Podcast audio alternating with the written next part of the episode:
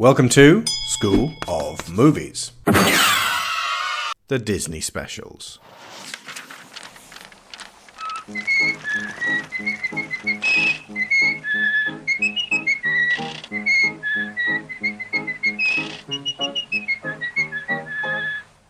Meet the Robinsons. Everyone on this planet has a dream. The question is how far you're willing to go to make it come true. Take Lewis, for example. All right, Lewis, knock him dead. That was a figure of speech. Please don't kill anyone. All his life, Lewis's dream was to find the family he never knew. I know they're out there. But the funny thing about chasing dreams is that no one can do it on their own. What are you doing up here? Desperate times call for desperate measures. And the journey will always take you places you never imagined. Future!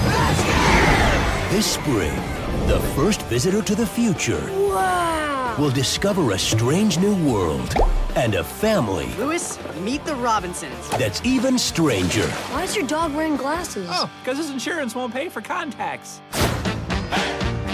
Frogs? Genetically enhanced frogs. And his only way home I have to find my family. We'll help you, kid. Is about to be stolen by a guy who gives evil a bad name. What the? You are now under my control. I am now under your control. Don't repeat everything I say. I won't repeat everything you say. This may be harder than I thought. i haven't had this much From Walt Disney Pictures, If I had a family, I'd want them to be just like you. You have to go back to your own time. when it comes to adventure, Dude, I can't take you seriously in that hat. when it comes to family, I think my wife Lucille's baking cookies. Bake them cookies, Lucille! when it comes to comedy, I've got the caffeine patch. You can stay awake for days with no side effects. Ah! Sorry. there's no time like the future. Now my sleeve. Seize the boy. Why aren't you seizing the boy? Meet the Robinsons. Get it off. Get it off.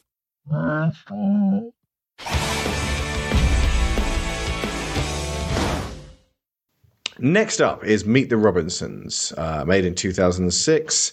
Uh, it cost question mark, and it made 170 million dollars.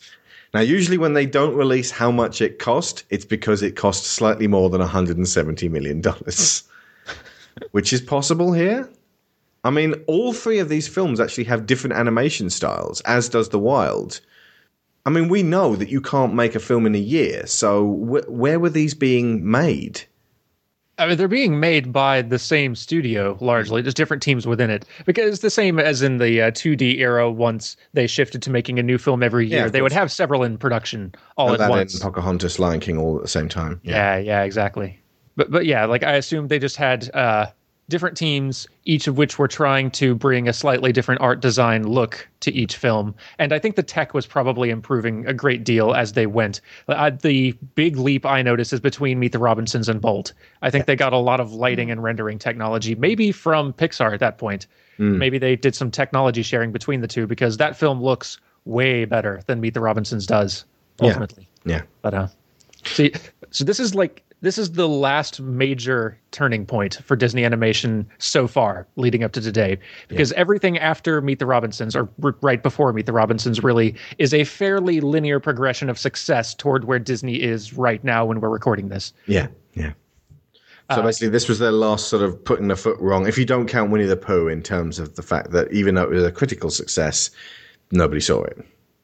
Yeah, pretty much. And it, it's not really so much a turning point in terms of well, it is in terms of film quality, but it is more It's, a it's a uh, turning point if you consider that Chicken Little was apparently just straight, you know, on a straight road. It was like, right, let's have a turning point and have a good filmish sort of kind of.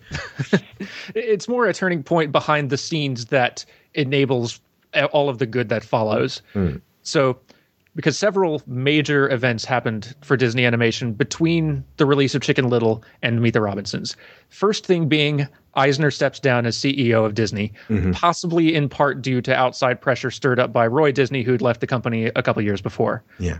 Okay, Yeah. I think I think he left Disney around 2004, maybe a, a couple years earlier, and started an active campaign to try to get Eisner removed for various reasons. He'd done the same thing to. Uh, it's ironic that he'd done the exact same thing before, which is what put Eisner in power, but it's just what Roy did. But Eisner named Bob Iger as his replacement, and Iger is still in that position today. And I was talking uh, with Chicken Little, I was talking about the tense contract negotiations between Disney and Pixar at this time. Mm. It so happens that Eisner was one of the main points of friction in that relationship. He and Steve Jobs had been butting heads for years, and Eisner had been insisting that sequels to Pixar films wouldn't be counted toward the number of films they were contractually obligated to produce, which Jobs wasn't on board with. And Eisner had even started up a new animation studio called Circle 7 to produce a Toy Story 3 outside of Pixar's control or anything really, because Disney owns Toy Story. But Eisner stepping down helped to get those talks moving again, which ultimately resulted in Disney outright acquiring Pixar for $7.4 billion and as part of the terms of this agreement, Disney would remain mostly hands off when it came to Pixar's film productions, and Ed Catmull and John Lasseter would be put in control of Walt Disney Animation Studios, which is a huge event and changes the course of everything for Disney at this point. Yeah. It it is for mostly good and some bad reasons one of the most important moments in both companies' recent histories. Because once in charge, Lasseter and Catmull immediately went to work taking everything that they had learned building Pixar and applying it to Disney animation. They worked to rebuild the studio's shattered morale. they stripped out a lot of the superfluous middle management, and I hope stripped out means fired, but I don't know for sure. they well, apparently they were investing. Like, that's the other thing. During the time when they were laying off all these animators, they were investing in more and more executives whose. Well, one of the animators said, "I want to earn in a year what one of what this man, I believe she was talking about Eisner, earns in an hour." And then he came back to him and said, "We can't do that for you," which shows how much the guys at the top were actually earning relative to the people doing all the hardest and most creative work. It really is pretty nuts. They, they had a lot of of middle management just like fluff. We're just not making enough money. Well, I figured out a way for us to technically lower the line. It, it's a very Hollywood way of running things. I'll, I'll just say that. Mm-hmm. Another thing that Lasseter and Catmull did is abolish the old system that forced directors to respond to mandatory executive notes. They, I mean, notes would may still be handed down, but it was at the director's discretion whether to work with those notes or not. They had some power in that relationship again. Um, Lasseter shut down Circle Seven, that was working on that Toy Story three sequel, and they rehired a lot of the 2D animation talent that had been let go in an attempt to eventually, in a few films from now, resuscitate Disney's traditional animation department. Mm-hmm. And it's not that this undid all of the damage and the losses that had happened under previous leadership. Like you said, Alex, it, even now, it's I don't know if they can really get back what has been lost at this point. A lot of the people have moved on or retired. It's it's a craft that took a long time to build. But look, Lasseter and Catmull coming in set Disney Animation on a course toward one of the greatest periods of success it has ever experienced. I honestly think these two saved it. Yeah.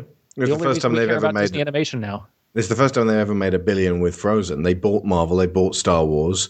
They'd have to do some pretty bad things now to start losing money. Yeah. Mm. And that's not even count, counting in all the other just like I mean, Disney's an enormous company cov- covering a wide span of hmm. entertainment at this point beyond just film output. They are so enormous that they could fail dramatically on one of those axes and still be perfectly fine. Hmm. That actually is one thing that suggests if they did ever want to bring back 2D animation, it would be worth the pop because ultimately, if they want to invest in restarting that that um, skill again widely, it doesn't matter if they make something that loses money. They can afford it, and Mickey Mouse has got deep pockets. Yeah. Absolutely. A quick question, by the way, Dan. You said about the um, the, the negotiations for the the Pixar uh, distribution rights. One Yeah. of the points of contention was that um, they didn't want sequels to count towards the number of movies that they were supposed to make in any given year. Yeah. Yep. So they were telling Pixar, "You've got to come up with original IPs. None of this sequel crap." in, in a way, I think it was mostly an effort of saying that we can make. I mean, because Eisner was one of the guys who, if I remember correctly, was pushing for cranking out direct video direct video sequels of Disney films. And Which uh, Lasseter put the clappers on. About apparently there was going to be a sequel to Chicken Little. Oh yeah, no, there, And there, were- one there were a lot for- of sequels in Nobody wants it. Oh, also, we, we, we didn't get to see Meet the Robinsons 2 colon first date. Real real name for it. And a sequel to The Aristocats, which I'm Yep. assuming they would have had uh, um, John Goodman playing uh, Thomas O'Malley for. No, no question. but yeah, this was this was a huge shakeup, and it has led us to where we are now. Yeah. So, I mean, right. The actual Meet the Robinsons is going to be a film most people haven't seen. I That's think, true. Roundabout. This It made film 170 left, like- million, and, and people haven't exactly rediscovered it on DVD since. Yeah, it's left almost like zero cultural footprint. Yeah. I've never heard anyone talk about about it. Yeah, Yeah. The amount of time people talk about the Jungle Book or Cinderella or, or Snow White or. Um, I've had more love thrown at me for The Rescuers than I've ever heard about uh, uh, Meet the Robinsons. Maybe that'll change around. Maybe we'll hear some Meet the Robinsons uh, love as a result of this. But um, it's based on a 29 page 1990 picture book, A Day with Wilbur Robinson by William Joyce. Uh, by the way, I don't know if you uh, saw that uh, the high school is called Joyce Williams High School. ah, nice. wherein a boy named Lewis spends the day with his best friend's family. He meets one wacky character after another. The end. Everything else, including the future and both twists, was added by Disney. They took a 29 page picture book of wackiness and turned it into a Disney movie. That makes this a silly book sandwiched into a Disney movie, not entirely comfortably. The protagonist is a sweet natured, bright kid in search of a family, which is easy to engage with. The script is light and quirky with some great delivery at times. And then, right in the middle of the film, is a completely inconsequential hour of unmitigated whimsy, with no direction or storytelling actually going on.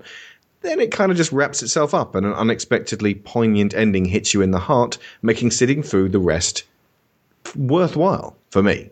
It the, the ending just wham whams it home. Agreed. Um, Spoilers for the majority who haven't seen this. We're going to be talking about the film scene by scene in full revelation of the ending because it's frankly a meaningless film without talking about the actual implications of what's going on here. So, um, it's about a 12 year old kid named Lewis who is an orphan, lives in an orphanage. He gets, you know, he's, he's uh, an inventor and he wants to get, it's the usual orphan story if he wants to get picked up by prospective parents. But at 12, he's getting on a bit now. Like when you, when you hit that age, that's when you start to feel rejected and you start to feel like, you know, maybe I will no- never be adopted. I'm just going to be a child of the state until they turn me out and, and can't look after me anymore. yeah, and he knows that statistically, that's where this is headed for him too. Yeah, yeah. He, he's he's in, in full awareness of that. He's an inventor. He, he wants to get picked up, but his wacky inventions actually drive away the uh, prospective parents who come to visit him. So he's going to a science fair, and uh, he's got his it's his it's his mind um, seeing device. Like he can see, he can look at your memories and have them shown on a TV screen, which is obviously kind of an awesome invention if you can make it work. Of course, he can't. At, at this early stage, it's it's it's just potential, and there's a lot about untapped potential in this film. Then he gets visited by a boy named Wilbur Robinson, who. Um, I mean, he's a, he's a Marty McFly type kid, you know. He's like, oh, I just maybe I don't have a future. I mean, I just can't take that kind of rejection. He's obviously in search of a family, and Wilbur, for reasons, takes him into the future to do a thing, and that's about the point when you will sort of lose most of the audience because it's like, right, I've got to take you to the future, and it's all crazy and wacky and interesting here. And then he st- he meets Wilbur's family, who are, as in the book, a bunch of madcap, insane people. then at the end, the actual sort of through flow of it is that there's this guy with a moustache and a bowler hat who keeps sort of creeping around trying to change time because he's stolen one of the two time machines, and in this future utopia because it is a utopia, um, which is very much like Futurama as well. Only Futurama has far more of the mundane, and there are so many great gags in Futurama that had already been done and used before um, Meet the Robinsons came along. In fact, I think Futurama was sort of rounding up its its fourth and final series at that point, around about this time. Uh, there's a guy with a bowler hat. He's trying to change time, and then eventually he succeeds, and then it becomes bowler hat land. And then Will realizes that he is in fact the patriarch of this family. He is the father that he never gets to see, um, but he's talked about quite a lot. There's a nice little bit of misdirection where um, his son, for it is he, Wilbur, um, says he looks like uh, Tom Selleck, and he's there's a lot of sort of like trying to keep this you know unseen father under wraps, and then he finds out that the guy with the bowler hat is Goob, his roommate from the orphanage, who because he misses a shot in baseball, then uh, is not picked up by prospective parents and then lives for the rest of his life in this now abandoned orphanage, growing more bitter and twisted until he attempts a pathetic revenge on the boy who screwed his entire life up, which is Lewis. Um, I think he tries to throw eggs and TP his house. And then he meets the hat who gives him the whole idea for changing the future and making himself a. I don't it's difficult to tell with Goob because he's so unfocused as a character. But the end result is that young Lewis gets to meet old Lewis, gets to meet middle aged dad Lewis, who gives him some good advice about keep moving forward and just don't let the fact that you were abandoned. In this case, it was that I was abandoned on the doorstep of this orphanage. My parents didn't want me. I don't have a family. I've been rejected. It's to just let go of that and move forwards. He then takes that back into the past, tells um, the bowler hat man that, and tells Goob that. And as a result, I mean, technically, the bowler hat man should have disappeared, Biff style because uh, it changes the future. It's very Back to the Future rules. In fact, it's very Back to the Future 2 rules in that it doesn't make any sense. Yeah. And then the future changes and, and it goes back to it being great. And this, this sort of lovely family that he's sort of gotten to know now, um, he wants to stay with them, but then they say, no, just go back, back to your old, old life and you'll meet us again sometime, which is a sort of a lovely moment. And then he goes back and then the woman who was checking his memory device turns out to be the grandmother from this family, and then he meets the grandfather that he has now met in the future, and then they adopt him, and he also meets his wife as a child, and because he's already been to the future and sees this potential realized, he just embraces this new family. They give him his own observatory, his own laboratory. He's finally got a family. It's a really wonderful ending, and it they they don't overplay it. They don't mel- make it a melodrama, but it's just got this warmth to it.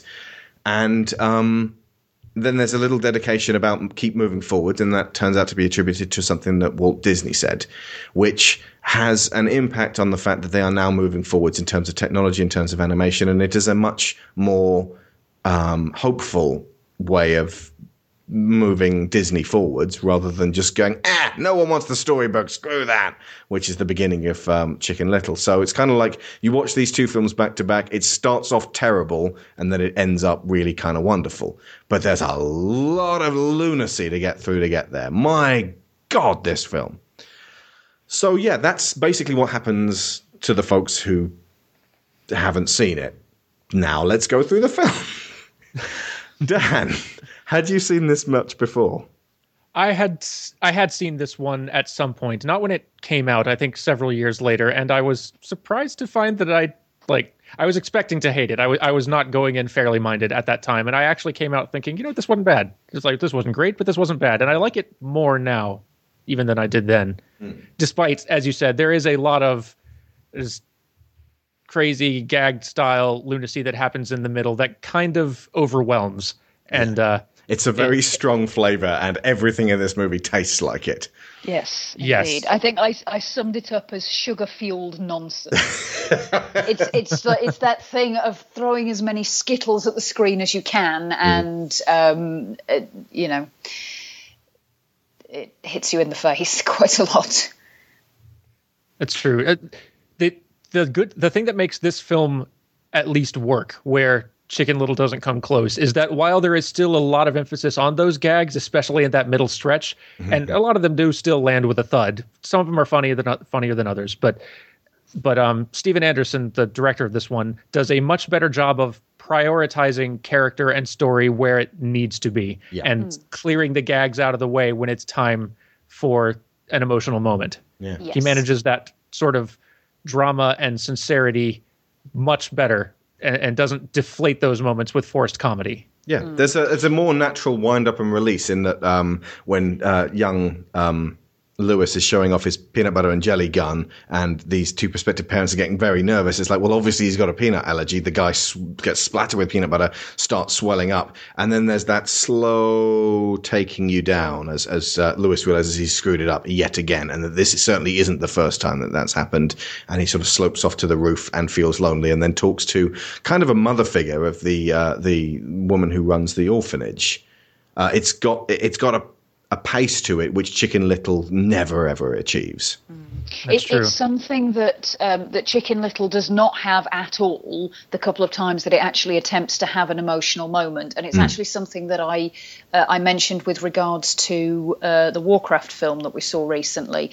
When there is an emotional moment, it it doesn't meet the, Ro- in Meet the Robinsons, it's not just that the emotional moments are allowed to happen; it's that they are allowed to stick. It gives you time. It gives you a little bit of a um, a, a quiet afterwards, so that you can absorb it properly. And that is absolutely essential. If you're going to put emotional stuff in your movie, you can't then immediately cut to, and then the hen exploded and the feathers went everywhere, and oh my God, wasn't it hilarious? Because, right, it when your emotions are all up and down like that, that's not healthy. That's not something, you know, that there are people who take medications for that kind of thing. It's not stop feeding kids the idea that your emotions should be up and down and all over the place and turning on a dime. Kids' emotions do that anyway. Yeah, They are supposed to, as they get older, develop ways to manage that. Exactly, and and and you know their brains are supposed to grow down roots uh, where where they can ride these tidal waves of emotion gradually and um, and and you know handle it in a way that doesn't involve just explosions of hilarity and devastation within half a second of each other. Yeah, your story. I mean, by and large, if you're telling a story without empathy being one of your primary goals, like it, your your subject, your your needs to be someone that the the or at least some characters need to be people that the audience go, oh, okay, I can sort of relate to this. If your remit is just bang bang bang, bang like that, just the whole way through, mm. that then empathy is not even going to enter into bored. it. Yeah. Yes. It is effectively our job as adults to teach children how to, you know, to control those emotions and to be able to process them. And animated films are one of the best gateways for that because they give the building blocks for a child to be able to explore something which is quite powerful and quite overwhelming in a safe environment in a way that makes things clear. So, you know, whenever people sort of rag on Disney and go, oh, they've made everything all Disney, Disney are extremely accomplished at actually visiting some very dark areas in a way that allows you to um, process them as a young child in a way that a lot of other companies are less practiced at, have less finesse, and you know most of the time, if if if they're going to be accomplished, they aren't going to be aiming that at children. Yeah. I mean, if you think about it, Meet the Robinsons and Bolt to some extent, they deal with abandonment issues. They deal with the feeling that you're you've been rejected and uh, uh, you know slightly different in Bolton. We'll talk about that when we come to that one. But the fact that Lewis uh, has been convinced his whole life that a nobody has ever wanted him, including his own mother, and b nobody will ever want him because the evidence so far suggests that they won't. And what he is given by virtue of the fact that Wilbur takes him to meet this wonderful family that he will one day have. He is given the ability to relax and stop uh, obsessing about the fact that that will never happen because he knows it will. So he can now lean into it and just enjoy his life as it carries on. Um, Living the- in the moment. There's a very pointed, uh, uh, like throwaway gag where it, there's a sign up for Todayland. you know, Riffing on Disney's Tomorrowland, um, that they're part of that part of their theme park. The idea being that in Tomorrowland we look forward to the future, but here in the future it's today. So it's we're very much living in the moment. Yeah. Um, I mean, one of the when when people are dealing with um, with sort of reconciling issues of of feeling like they've been abandoned and rejected their whole life, and it can cause some people intense difficulties, um, you know, throughout their adulthood. Um, but one of the ways that it's it's sometimes treated is to to get people to kind of go back and almost reparent themselves mm. and and teach them now as an older more logical person you know teach that child that's still in there ways of handling this that don't involve necessarily the, the ways that the, the very young child that had no other option would have responded to it.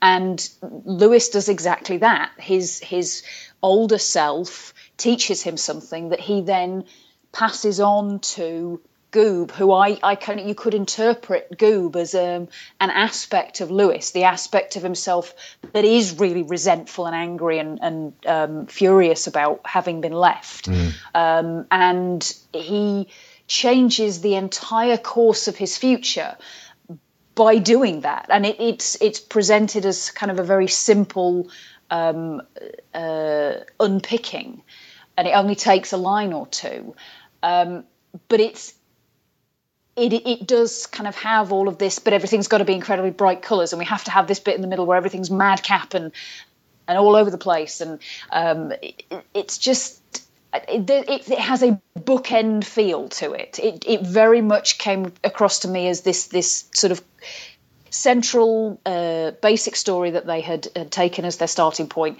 was in the middle, and then they'd kind of wrapped a Disney movie around it. Yeah. Okay, that should do it. It's so exciting. Let her rip, Lewis. Quickly. Uncle Joe can't hold on much longer. Everybody ready? Go, Carl.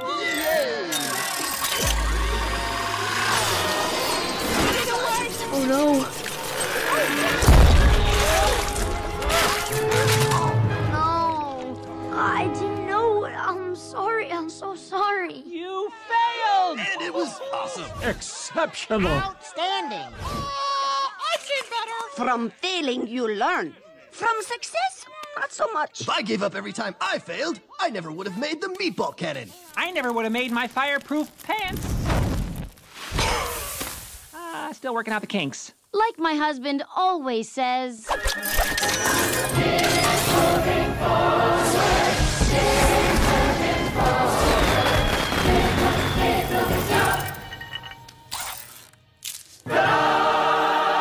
There is one moment in the middle in that cacophony section that is actually, I think, maybe my favorite in the movie. Mm-hmm.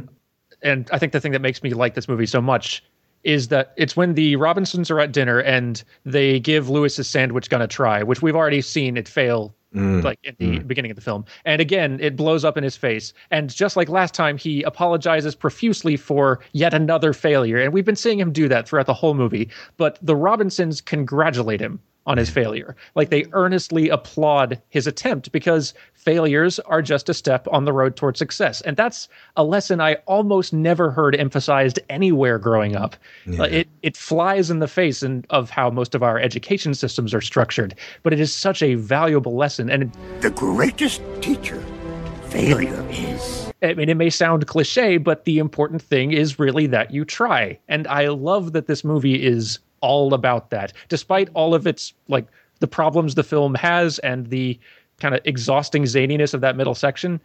I love the thematic core of this one. Yeah, absolutely. It reminded me, in fact, of, um, and this is this is possibly a little bit apocryphal, but you know about the the uh, the quote from Edison about the light bulbs. Yeah, yeah. he probably said it spoke a lot about the light bulbs. So sorry, okay, narrow it down. Bas- basically, the fact that it took. Um, it Could you say it in Matt's Edison voice from New Century? if I could, I would. Unfortunately, I can't. Um, but basically, the, the the the quote lies over the fact that um, it took Edison over 100 tries to, to work out how to make a, a functioning light bulb. And somebody was uh, talking to him about it afterwards, and they said, How does it feel to have failed over 100 times to invent the light bulb? And his response was, I didn't fail. I now know over 100 ways to not make a light bulb. Which, you know, Edison may have been a bit of a dick, but that's a pretty good quote. Um, Meet the Robinsons and science. It is as at times as confused as Cloudy with a Chance of Meatballs over the disparity between the central message that science is great and the delivery method, which is the chaotic physics defying daydreams of young children being the ultimate creativity fuel. So in the case of Cloudy with a Chance of Meatballs, it's science is fantastic. There is almost nothing better on this planet than, than, to be someone who comes up with something new that you can make people happy with. And then that, that is presented as wrapped, hot, fresh, cooked hamburgers falling from a mile up in the air and then landing lightly on the pavement for people to pick up and eat. Um, it is madness. That's the stuff of dreams. That's, that's the opposite of science. That's the opposite of physics. But it's both this and Cloudy with a Chance of Meatballs have an in, immense heart, and both of them have the scientists being supported by their families. So ultimately, I, th- I, suppose it's kind of like the delivery method is sort of neither here nor there. If, if the ultimate point is to you parents in the audience, if your kid does something that you can't, can't quite understand, but like seems like they might be trying really hard, for the love of God, please support them.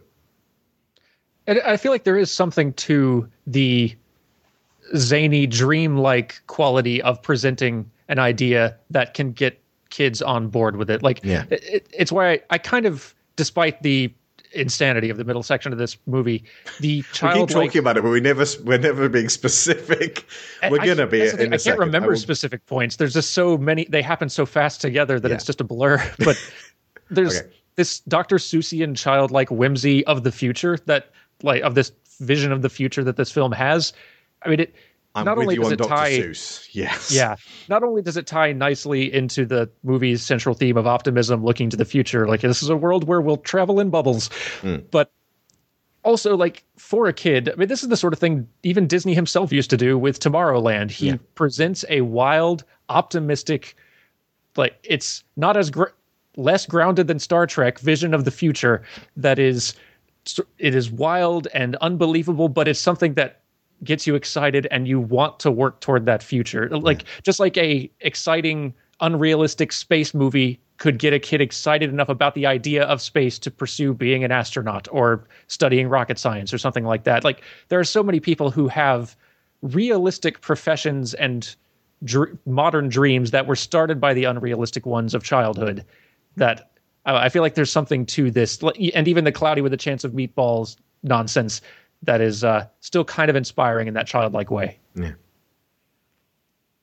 Um, Goob, uh, uh this is another, uh, I suppose, a point of weakness. He appears to be just a collection of quirks stemming from stalled emotional development, but none of these are consistent with his child self. He can barely read, he can't tell time, and he has a six year old girl's unicorn pink binder for his scribbled checklist. He has no ability to relate to people, and he seems to have been raised in an isolation chamber watching old cartoons. he's he's a really kind of fun character to watch, but the correlation between him and this fairly down to earth little baseball playing kid back in time, it it, it, it kind of doesn't make sense. They haven't really developed his character, and he's so cartoonish in his mannerisms and behavior. It's it, it, plays into more the midsection of this film of just the the ludicrousness. Like nothing seems real in this middle bit. Yeah. Although technically speaking, he was raised in an isolation chamber watching cartoons because after the orphanage shut down, he stayed there for years and years and years and years until he was an adult with nothing to keep him company but the radio. Yeah. Um, and then he is effectively being puppeteered by a hat that wants to take over the world. Should have had a GLaDOS voice. Yes, totally should have had a GLaDOS voice. Yeah it does seem a little bit sort of we started with supervillain and worked backwards mm. from there. Fan theory: Did Lewis just fall asleep and dream everything in the middle of this movie? Because that would make more sense than it actually happening. Oh my god! What? You're right. Yeah it's everything he wants, and it's it has the uh, the the whimsical uh, logic of a, a small child who say would come up with Axe Cop or yeah. um, uh, uh, you know Adventure Time. But like I said about the the idea that now he knows that family exists for him in time. Yeah, he can relax and just you know work on enjoying his life to, and getting there. Even with the Maybe end of his dream it. taking him back to the point where he was abandoned as a child and, and asking himself, would I really want to speak to this woman? What would I even ask her? Because whatever she has to say is not going to satisfy me. Mm. And ultimately, that's one of the ways in which you can reconcile the difficulties that you're having in the present. You know, come to terms with what happened in the past, be inspired by what's going to happen in the future, and bring them both together to inform on how you choose to deal with your present situation. Did you just Rafiki me? I can come downstairs and hit you on the head with a stick if that. I think you did. he, he has very prophetic dreams, but I I think it I think the film works in either case, whether Yeah. it's you see it as literal or not. yeah.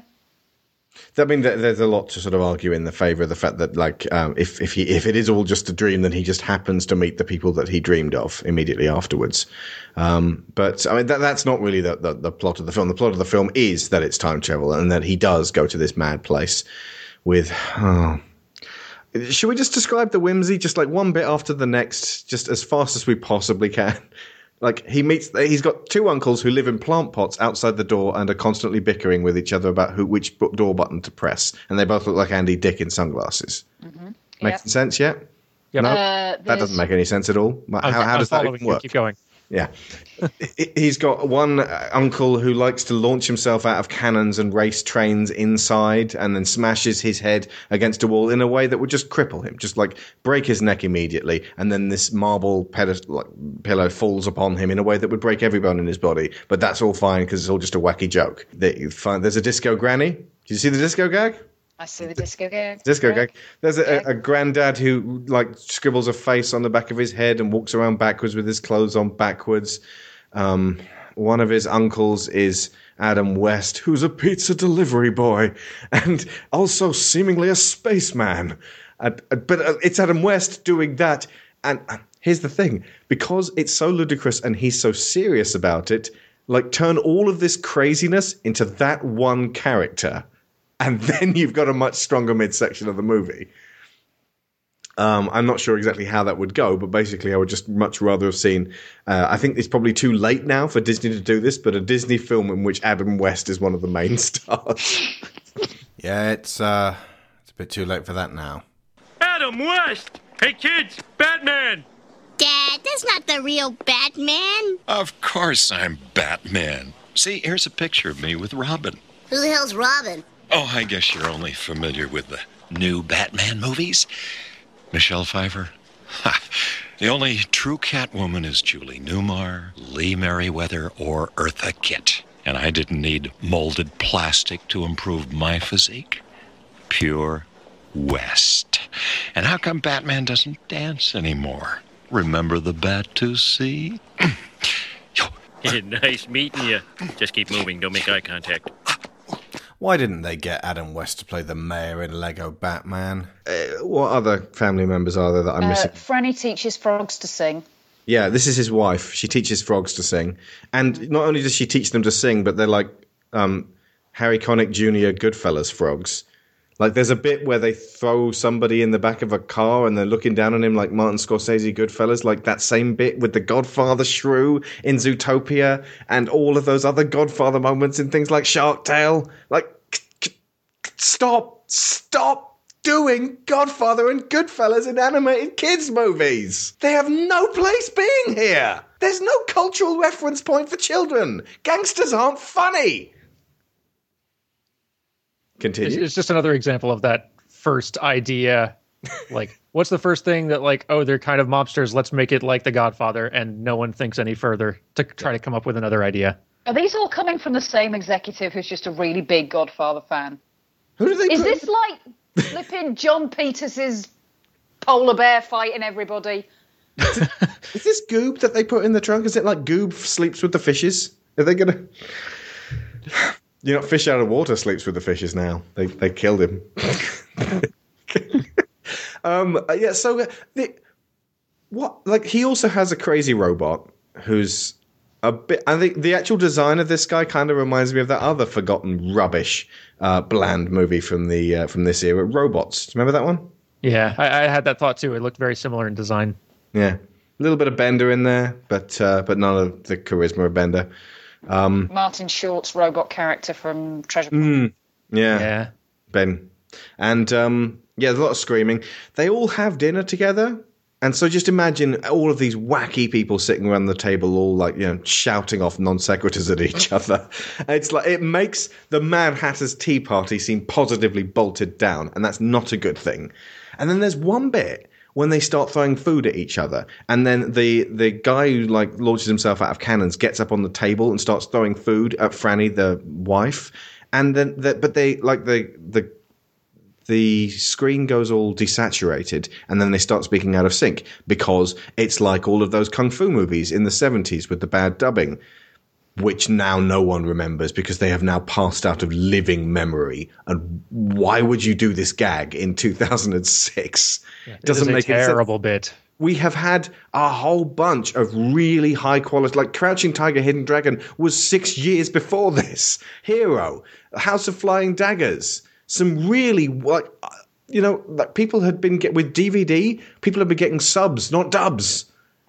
That gag has no place in this movie. Because the ideas are coming from executives that don't watch modern movies. But I don't know. Maybe it was in the stupid coloring book, the the, the original like picture book that the, the this was in. Like you know, time for spicy Italian sausage, and then they throw food at each other. For me, there is almost nothing you can do more obnoxious in a movie than wasting food. Surely that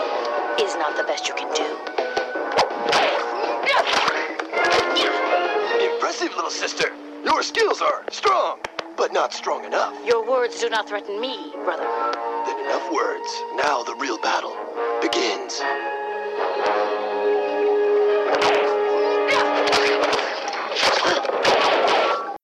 Oh, I forgot about. There's like a fat uncle, and he's just a big. I would say walking fat joke, but he appears to be immobile. Something which Pixar did extremely well in Wall-E. There's a point where he, he like, oh my god, Uncle Wilbur's got the toast. He's not when Wilbur. Uncle Joe's got the toast, uh, but he can't have his peanut butter and jelly. He's gonna throw a fit if he can't eat right away. It's like, wow. On behalf of everybody slightly above the average weight in the audience, I am sorry for that one. So yeah, He's not even treated like a person. He doesn't get any lines. He doesn't never speak. says anything. They treat him He's like a fat. baby. That's the joke. He just can't stop eating. But yeah, so they're throwing food all over the place. Now, either A, cornucopia technology exists in the future, so there are no hungry people. And so you can waste food and just throw it all over the place and let the butler, the robot butler, pick it all up off the ground. Or like the little robot Roombas that go around and do that. Um, which would explain, you know, they all have a toast, like they pour champagne into glasses and then go, a toast, and then they just pour it on the ground like mad people. No one, like, it's, well, what am I watching at this point? Now they throw it in their faces. Oh, they throw it in their faces. Pouring it on the ground would almost make sense because then Yeah, it's like, like you know, sort of a- pour one out for the people who aren't here. Yeah. No, they throw it in their faces. You know, Let's just do whatever we can, whatever we want. Yay, all the time. It, that family would drive me insane. I would be, if I was Cornelius, which is his like pretend name, um, that he takes immediately after getting back from the uh, future. Uh, if I was Lewis, I would just be like, how can I prevent being part of this family? But then how can this dark future be averted? I think that's kind of the point, though. It's it, it's you know this this family that's so madcap and over the top, and and the average person would look at that and go, "Oh dear God, how did I end up with these people?" They're not insane because they are they're his people, they're his family. They have that. Um, No, he doesn't behave like that. He doesn't waste food because it's funny. He just sprays PB and J about the place because he can't keep his machine under control. No, but the the point of of the um, the sequence with him in the orphanage scaring away all the protective uh, all the prospective adoptive parents is that he he has he's learned to hmm. curb himself so that potentially somebody might meet him and think actually I might quite like to take this child home. The problem with that is that he's then going to end up in a home where he's going to have to curb himself himself for the rest of his life. And the beauty of this family is that he doesn't. He can just be him. He can he can splatter. He can mess. He can create. He can, you know, stand in his observatory and look up at the stars and not have to think about how do I stop being me so that I can keep fitting in with these people who've taken me in. But he splatters by accident. They splatter on purpose. The other possibility That's true. that there are people who are hungry in this world and they're wasting this lovely food for no reason at all. Um, or the third possibility, they just didn't think too much about it. They were just like, kids like food fights, don't they? Animal House, I loathe that film. This is starting a food fight. Food fight! Most obnoxious thing you can do. Jesus. And this is not me coming from a house which was, you know, really anxiety ridden about waste. I'm just very aware. This is not me being a bleeding heart. It's just saying, don't put food fights in movies. God damn it. Anyway. On a side note, in a few weeks' time, we will be reviewing the worst animated film ever Food Fight. I think if I ever wanted to just like kill you, if I could just show you footage of a food fight, food fight in a discotheque, and you Yeah. would die. Probably why I didn't love. Probably why I didn't love Cloudy with a Chance of Meatballs. it's it's not the disco that I hate. It's the fact that it's basically just the coordinated dancing because uh, it's a basic series of movements you can program into every character and just go, look, we've got a disco gag. We didn't couldn't do this before. We'd have to hand animate every single one of them, but now we can, and it's such an easy gag to keep doing. I've talked about this many times before.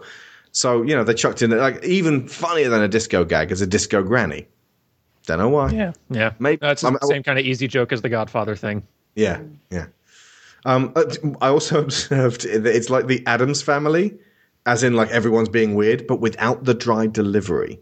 Adam West has the dry delivery. Everyone else is just going all the time. It's yeah. Take that away, you have the monsters. Uh, but um, Sharon, you actually were kind of bothered by the whole Goob thing. Did it end up in a, in a way that you were like, no, that's acceptable, or just the whole idea of his development? It, it did, yeah. No, I what I said initially at the beginning of the movie was that, that it seemed like they'd taken a starting point of villain that wants to take over the world and worked their way back through various you know emotional disorders and and um, possible mental health issues to messed up childhood. But actually by the end of the film and, and apart from the whole being puppeteered by the mad hat that wants to take over the world um, which was a little bit bizarre um, I, I, I liked the way that resolved itself with um, uh, lewis giving him the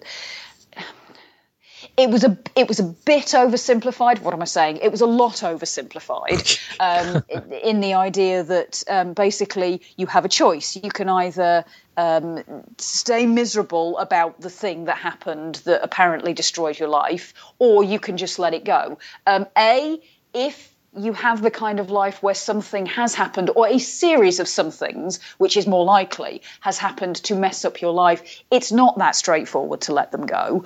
Um, there are, it's, it's actually quite difficult to learn to let them go, especially if you're an anxiety ridden kind of person, which with that kind of background you probably would be. Um, it's in your nature to fixate on things and not let them go. And if it was that simple, we'd do it. Um, Thanks for that. Let it Sorry, go. am I Oh, it's that easy. personally? Yeah. Um, the other thing is as well, if the message for Goob is you just have to let this thing go, he doesn't have to let it go because Lewis fixes it for him. Lewis wakes him up so that he can catch the ball. The incident then doesn't occur for him to have to let go of it. So technically speaking, that's a really important lesson that he didn't learn. Yeah. So, wh- which is it? Do you want him to learn the lesson of let it go, which you have oversimplified deliberately, or do you want to fix it so he never has to learn that lesson in the first place? So, because time travel. because time travel, exactly. So, yeah, I, I kind of, it wasn't as satisfying as I would have liked it to be, but the direction that they took it in was better than I thought it was going to be. So what would have had to happen was that uh, Lewis would try to make to stop prevent it, and then Goob would have had to undergo it, and then Lewis would have to console him and say, "I'm I'm really really sorry this happened. It is my fault," um, and then somehow passed on the whole. You can't let you know. I, I, I've been thinking a lot about the fact that I was abandoned here. And just basically like voiced what becomes apparent at the end, Yeah. and actually voiced that to Goob. Yeah. It's maybe a little heavy for the kids, especially with everything that's happened already in the film. Mm. But if you're actually trying to, if you're really committed to this message, that's how you got to do it. Yeah. Also, just let it go and forget about it, and it doesn't matter. It's Don't worry the, about it's in the past. Um, is not the same thing as keep moving forward. Yeah. Keep moving forward. You take the hit, you take the hurt, you work with it, you process it, you move on. Oh yes, the past can hurt. Yeah. It's not the same thing as, um, you know, whatever. They beat you up. Celavi, the bruise will heal.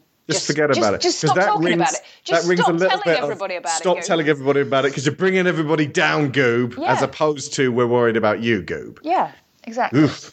Yeah. Okay. Mishandled there. Also, like, the, none of the family recognize him. None of like they have yeah, to literally to see the his hair. where Where- Franny is disturbingly affectionate with him, considering that that's her future husband. Yeah. Oh, we, we just stay with us. It's great. Yeah. And then, and then suddenly, um, his son shows everyone his hair, and they're like, "Whoa, okay, hair, that's different." And then, uh, but that's the thing. Franny knew him since he was twelve. You've known me since I was nineteen, Sharon. If my nineteen-year-old self turned up, you'd know who I was. And if you'd known me since I was twelve, I'm gonna go ahead and guess you'd know who I was. But That's a good everyone's so point. wrapped up Like in their think so. spicy Italian sausages and giant squids and giant T Rexes for no reason. That's a good. I hadn't actually thought about that, but you're right. She's known him since she was a little kid, voiced by Jessie Flowers. Like she would recognize little him again. You're kidding. She's voiced by Toph. Yeah, the little her little version of her. That's Yeah. adorable. Yeah. Wow. Um, but you know, she, if nothing else, they'd have photos. It's like she'd have to look back and go, "Oh, I can sort of remember what you look like. Oh, remember this time we rode the Ferris wheel? Here's a photo of you when you were 12 and a half." God's sake! It's like basically, here's the thing.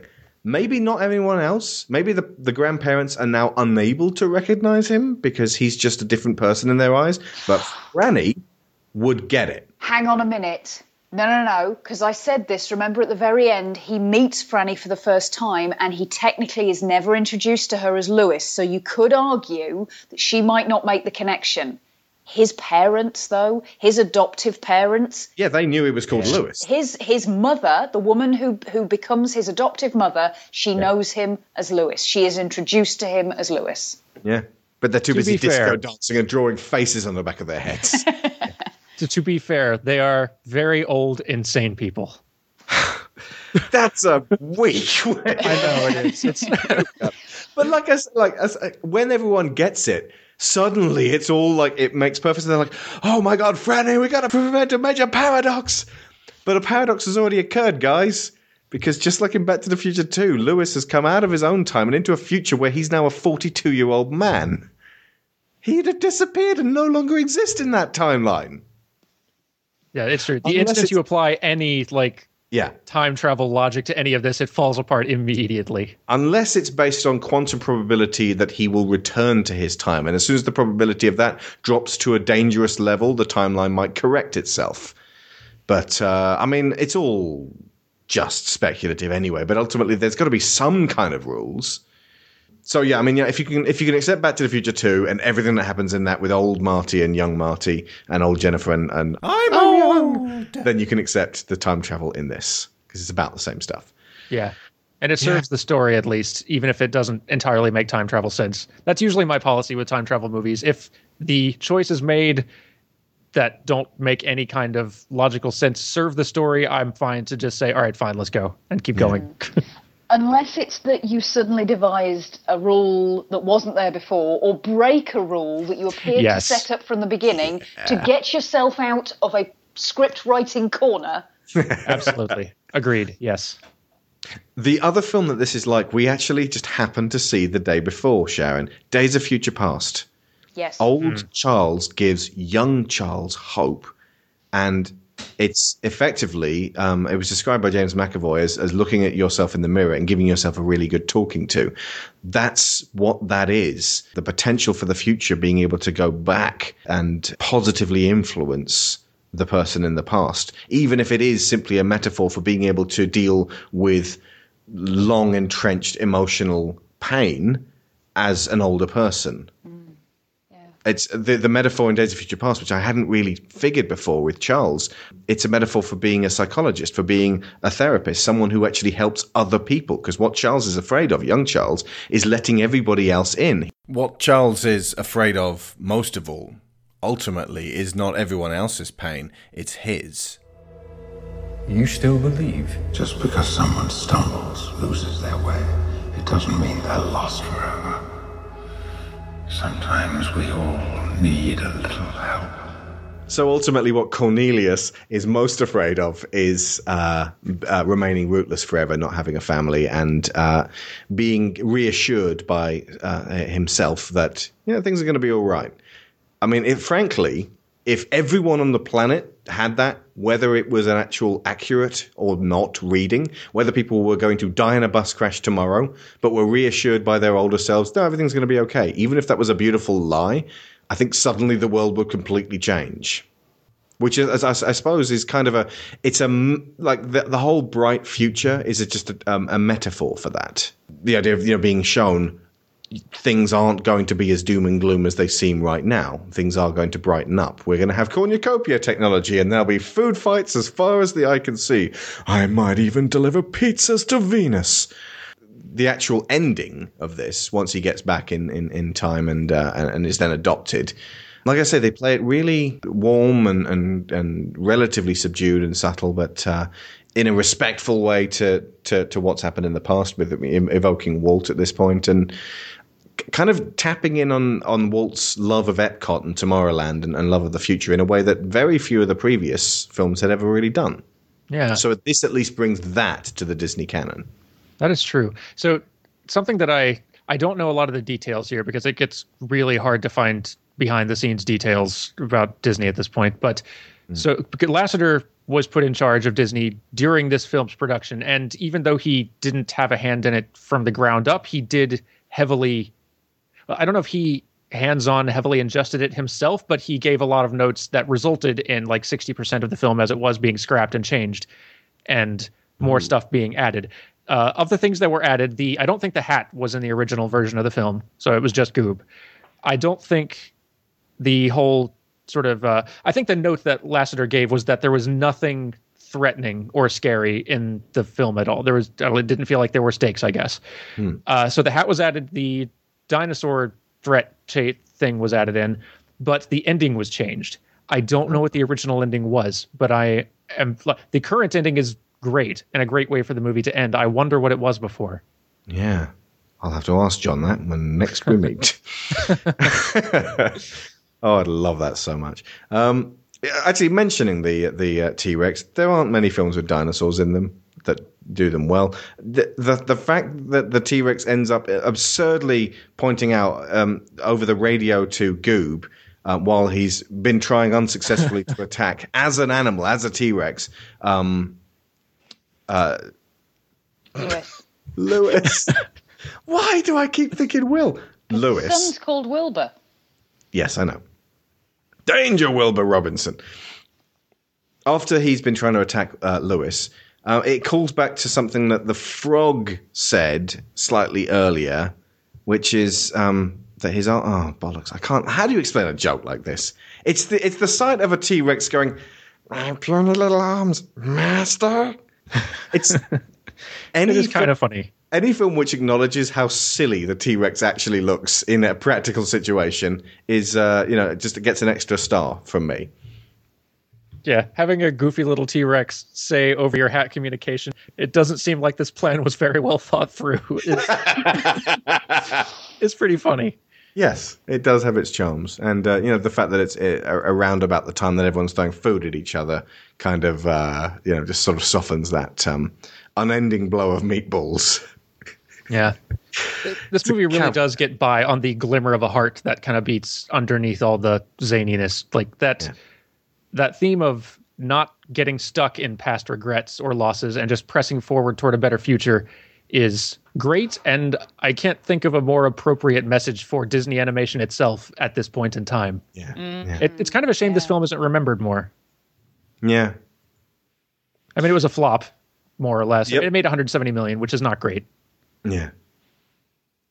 It uh, it, it sounds like it was um, not received. Uh, well, it, well, let's see what the actual uh, critical reception is. It's it's got sixty six percent on RT. Real Movie News stated that it has a snappy plot that demands close attention as it whizzes back and forth in the space time continuum, touching on serious ideas and proposing some rather disturbing alternate realities. What, where the buildings are all covered in hats.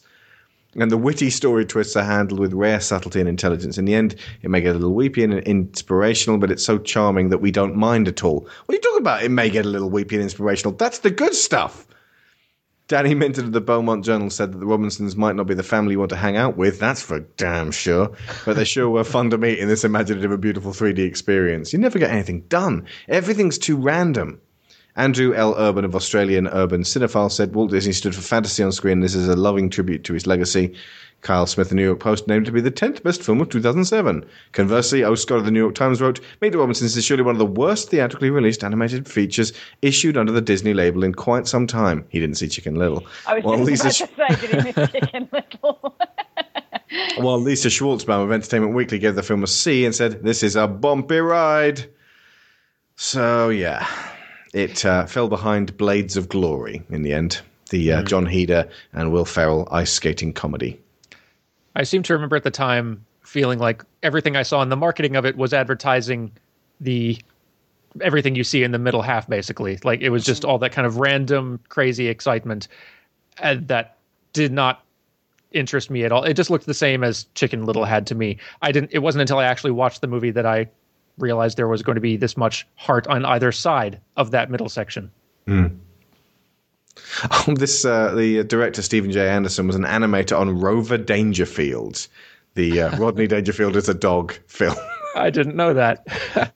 Uh, I, knew he was, I knew he was a storyboard artist during like Tarzan and Yeah, Tarzan and Emperors Pussy and Brother Bear and stuff stuff like like that, and he co-directs Winnie the Pooh later. But, All right. Yeah, but I I did not know that aspect of his history. That's great. Started with Rodney. I think you're right. Over here? Ah, ah, there he is. Kid, we'd like to get a story on you for the local paper. You've got a bright future ahead of you. Let it go. Yeah. Let it roll right off your shoulder, don't you know? The hardest part is over. Let it in. Let your clarity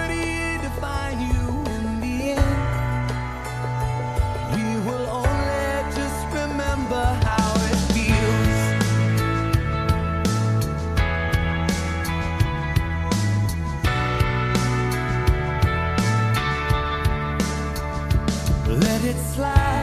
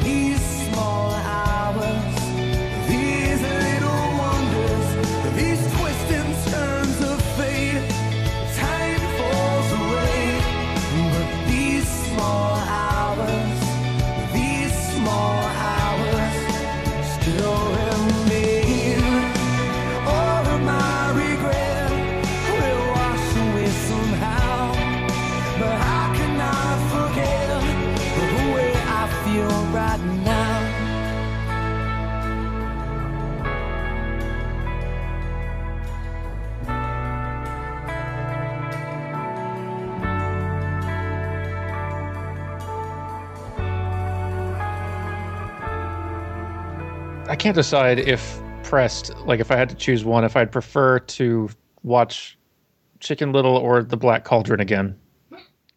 Oh, That's Yeah. that's a hard choice, right? really?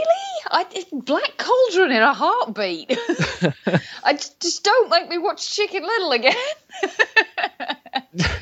I can't decide like if feeling nothing or feeling angry is worse. Mm. Like Black Cauldron, I just kind of like kind of perplexed by the entire way through, and it feels very long. Yeah. Yeah, Black Cauldron, you just kind of watch it and you're like, what are you doing, man? But Mm. Chicken Little, you're just, you can get mad. Yeah.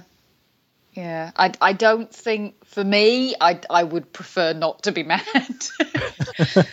but yeah. Your life's too short either way. You could find something better to it's- do. Black Cauldron is quite a long film for to sit and feel nothing. That's true. Um, there's only a handful of films that I, I really, you know, would swap fingernails for having to watch again. Yeah. Um, what was And I, I don't think either of those qualify. We were trying to decide which is worse, having to watch Chicken Little or The Black Cauldron again. Oh, Yes. Black Cauldron is kind of like, oh, this went wrong. Yeah, I can see where people would be like this. Uh, oh, this is kind of sweet, and uh, I kind of like that. Oh, this is a bad idea. No, no, no, no, no. this is a bit boring. But Chicken Little is like, oh, kill me no. You you knew so much better at this point. You knew so much better, and you let this happen. But Dan reckons that the anger that is evoked by Chicken Little is at least vaguely sustaining, whereas Black Cauldron, he just feels nothing. Yeah, Black Cauldron is Black Cauldron feels long. Like I've just I I don't know how long it's been and I don't know how long it'll take to end, but this I'm just still stuck watching this and I'm mystified. Whereas Chicken Little I can at least let in a Sith Lord way let the hate sustain me through it and like and let it propel me to the end. So you watch it out of spite. I, I mean if I got to watch either one of them, it's a bad choice either way. Oh. Well, they're never going to make. Uh, uh, to date, Black Cauldron's never come out on Blu-ray. So even if I was trying to get all, because I'm now at a point where I can get, I'm like ten shy of having everything on Blu-ray, just in a neat little line. Yeah. But it's like I don't want to get Chicken Little. Screw this. Don't want it. hard. Yeah. And if I get them all because I've got to get all the numbers, I've got to get the wild. And like I can't like they've never released Rescuers Down Under on its own. I can only buy it in a double pack with the Rescuers. And then where Ah, does yeah. that go? You know? I've al- I already own the. American version, so I'd have to buy it again as a double pack and buy the British version of just the Rescuers so that I've got two places to put them. And I guarantee the numbers won't match up. Uh, no respect for the shelf. Yeah, they don't care. That's why they, you know, er, er. but uh, but yeah, no, I, I'm not buying Chicken Little. No, I don't I, I, I I am confident I will never watch that film again. You know, you know, when you like goodbye, Chicken Little. I will never watch you again. I will. I'll keep it just so I can say I've got it and I don't need to ever get it again. But that's that's the extent of it. Okay. Yeah. And now on to better things. Indeed. So Bolt. You're unbelievable. 15, take one. Bolt is the greatest superhero on television. Action. And he thinks all his powers are real. Ready on the bars. I want to take Bolt home this weekend. Let's do this. Let's put a pin in it. Boop, pin in. I have a little girl at home, love of my life. I would do anything for her. And I would trade her for you in a heartbeat. I'm coming, Penny! Whoa, whoa, whoa, whoa, whoa! Don't let him out! He's never been off the set before! You're part of a TV show. Nothing you think is real is real. Nah, not likely. Okay, if you got superpowers, what's your best power? Can you fly? That information's classified. Now I'm concerned on a number of levels. You're Bolt, the super dog! Who are you? I'm Rhino. Rhino? The hamster. Well, you know, my ancestry is 116th wolf with a little Wolverine in there. Walt Disney Pictures presents Ring, ring. Who is it? Destiny? I've been expecting your call. John Travolta, There's a guard. I'll snap his neck. He can lick my bunghole, motherfucker. Miley Cyrus. Bolt, let's go. Nice move. In the comedy event of the holiday season. There's no truck that I know that can keep him bolted rhino. Yoink! Walt Disney Pictures Bolt. This'll be just like the time you infiltrated Calico's Arctic hover base! It's not going to be exactly like that, Rhino. We're going to have to do things a little differently. Stealth mode. rated PG, now playing. Made in 2008, cost 150 million dollars, and it made 310 million dollars. So, um, There's that kid audience again. yeah, about the same audience went to see this as went to see Chicken Little. I do like. There's no way of telling, but sometimes when two films that the kind of similar make about the same um, money, you you kind of have to wonder: is it just literally the same people coming to see the same film because they know what they're going to get? Yes. That's exactly what it is. There- There's obviously 310 to 315 millions worth of people that Yeah. will go and see it regardless. You must have to put a, get a certain marketing clout to get to those people, though. Anyway, so TV dog believes he has superpowers, finds himself lost in the real world, and gets a rude awakening. Befriends a stray cat and a hamster, returns to his owner, who would rather just be a normal girl, and kindly takes in his new friends too. The end. Okay, so next week we're going to be doing uh, Princess and the Frog. I'm kidding, because Sharon liked this, and I think Dan probably quite liked this as well for various reasons. So, uh, but now you guys all know the like. Considering how long I had to explain Meet the Robinsons, Bolt is a breath Bolt of is fresh. nice and It's very simple, straightforward in, in comparison uh, as a film. It's true. Yeah. Okay, so um, go for it, Dan. You've got some background on this. I do, and most of it relates to uh, American Dog, actually. So because oh, you mean the this is TV show? Uh, no, Oh, wait, that's Family Dog. Sorry. What's American yeah. Dog? Uh, well, no one knows. So this, this is the first feature that Lasseter was around to help guide from the early stages, and I feel pretty certain that there is a messy story behind this movie that we still don't know much about. Because Bolt began life as a film being directed by Chris Sanders of Lilo and Stitch and How to Train Your Dragon fame. And it oh. was to be the story of a dog who was a TV star and believes himself to still be on TV, who finds himself stranded in the desert with a one eyed cat and a radioactive, oversized rabbit. And the rest of the movie was going to be more or less, I think, about their road trip adventure getting the dog home. So, Was the similarities. overacti- oversized radioactive rabbit going to be voiced by Chris Sanders himself, he of Toothless and uh, Stitch fame? As in, he's very good at vocalizing frightening creatures in an endearing way. I would have been 100% on board if he did. Because I agree. I love it when he does voices for his character. He also voiced the uh, the toddler, uh, the, sorry, the, the the baby thing in uh, the Croods. Have you seen the Croods yet? I still need to see the Croods. I keep putting it off. Dan, I am buying you the Croods aggressively. It's totally worth it. It's It's probably on Netflix. I should I should go look it up and actually watch it it. Uh, but yeah, he also voices the, the feral baby in that. So that's that's Chris Sanders' thing, directing incredibly um, incredibly good animated films and uh, voicing the uh, most savage thing in them. Is he the safety welker? no, because he only goes for all of like all of these uh, creatures. So he can only do that one voice. It's great though. Now, okay, sorry, Dan. Carry on. No, no, it's okay. Now, everything about the actual goings on behind the scenes is shrouded in mystery. But from what I can tell, when Lasseter assumed control of Disney Animation, he looked at the film in progress, he and a bunch of others. He wasn't feeling it for whatever reason and suggested changes.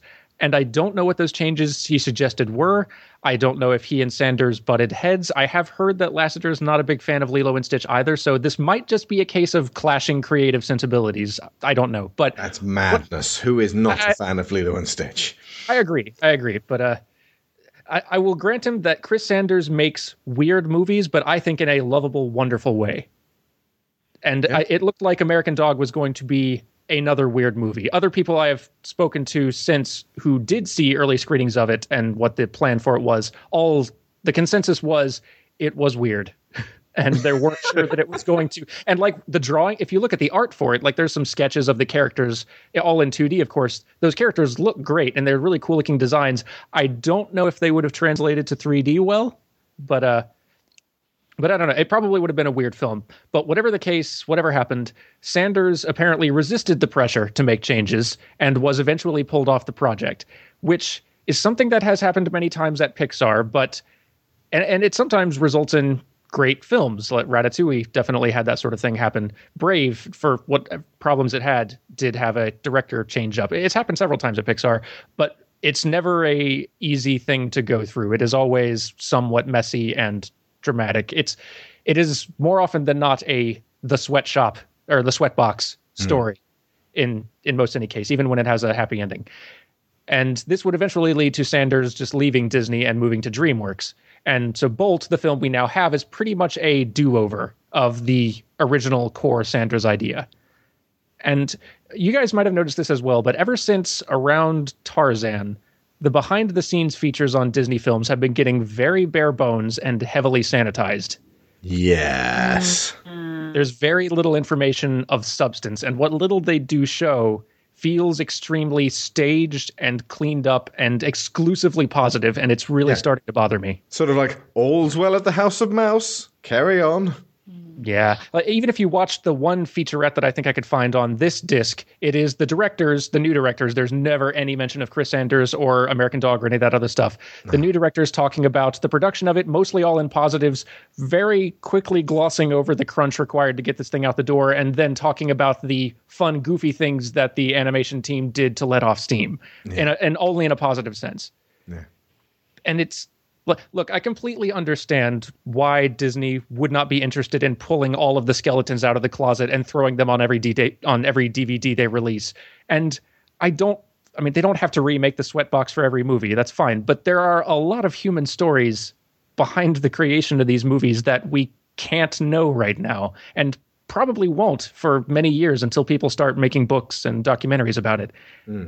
And it it really sucks that we got to wait decades to learn these stories because like imagine a world in which we never learned the full story of Howard Ashman's contributions to the Renaissance Yeah. or like a world where Disney actually had managed to keep a lid on the sweatbox that like those I understand why Disney doesn't want everyone seeing that stuff because like they've got an image that they try to maintain but And it's it a is sad hard to get hold of, so they've, they've put most of a lid on, but there's a little tiny crack in it that it can escape. absolutely But if, if the stuff is accounted for years afterwards, you don't get that rawness. You don't get that sense of immediacy of like this is happening right now or this only just happened. It's like, oh yes, if I remember, there was uh, some contention between I don't know who it was. It was uh, Sanders and someone, maybe Lasseter. Yeah. And then it becomes vague, and the details begin to dissipate and disappear. Yeah, like you remember, you probably saw it. That um, there was that about a year or two ago. Somebody found a comic story thing that Sanders had written. That was sort of a parable story of oh a bear, a bear, a, a bear who has an airplane company and he wants to make planes and he and but the whole process of making planes that was just very very clearly an allegory for Disney feature animation stuff. It just blatantly it wasn't even it wasn't even hidden. And that sort of thing only came out like he wrote that I think around the time of Mulan. That only just surfaced like last year. And like I, again, I understand why Disney wouldn't want that sort of thing to surface. I think it just got found in like folded up inside the copy of some book that somebody found. But uh, still, it feels like there's such a the actual history of these films being made feels lost or intentionally obscured Mm. And that to a dangerous degree. Yeah, that intentional obscuring is something that I think a lot of people have got it into their heads these days that because you can put anything on the internet, that if there's something of note, it will surface, it will find its way out there, and people will circulate it. Actually, if you know how to handle media the way an organization like Disney knows how to handle media, all you've got to do is flood the market with all kinds of other information that you don't mind being out there. Even, you know, throw in a, a few little slightly under the radar, slightly off kilter stories just to make people think, yeah, that's the way it all plays out. I don't think for one second all of the marketing stuff about what goes on when they make Marvel movies, um, all of the the uh, the interviews that they do, and all that kind of thing. There's stuff going on there that that isn't going to see the light of day for a long time. Absolutely. A guideline you can usually follow in this environment where we aren't given much information. If there is a shakeup, if you hear any any word of a shakeup mid production, whether there was a directorial change or a a large chunk of a movie getting scrapped or changed or something like that, just assume the sweatbox happened. Mm. Because more often than not, that is exactly what it looked and felt like to those on the inside. Even if the movie turned out great. Like Toy Story 2 turned out great, but it had a I mean, Toy Story 1 had a rough patch in the middle that we know about now thanks to documentaries and stuff. Toy Oh, yeah. Story 2 definitely did as well. Ratatouille did as well. I think lots of these movies Lion King, as far as I recall, this certainly Yeah. wasn't smooth sailing for Lion King. like all of these these making these movies is hard and there's always stuff stuff that goes wrong there's always there are always trials throughout it and it doesn't always end up happy but knowing that a film did go through a lot to be great and a thing that we all love makes it all the more special. Mm-hmm. And i know those stories exist for these films that have come out since tarzan and i mm. wish we could learn them. Mm. Also like for films that um th- th- they they go through that that change and what comes out the other side is fantastic that's totally worth hearing about. It's also perversely worth hearing about films that could have been quite challenging could have ended up being maybe even bad but like definitely noteworthy in the disney uh, uh, series versus what actually came out here which is that bolt is a fairly unexceptional animal comedy.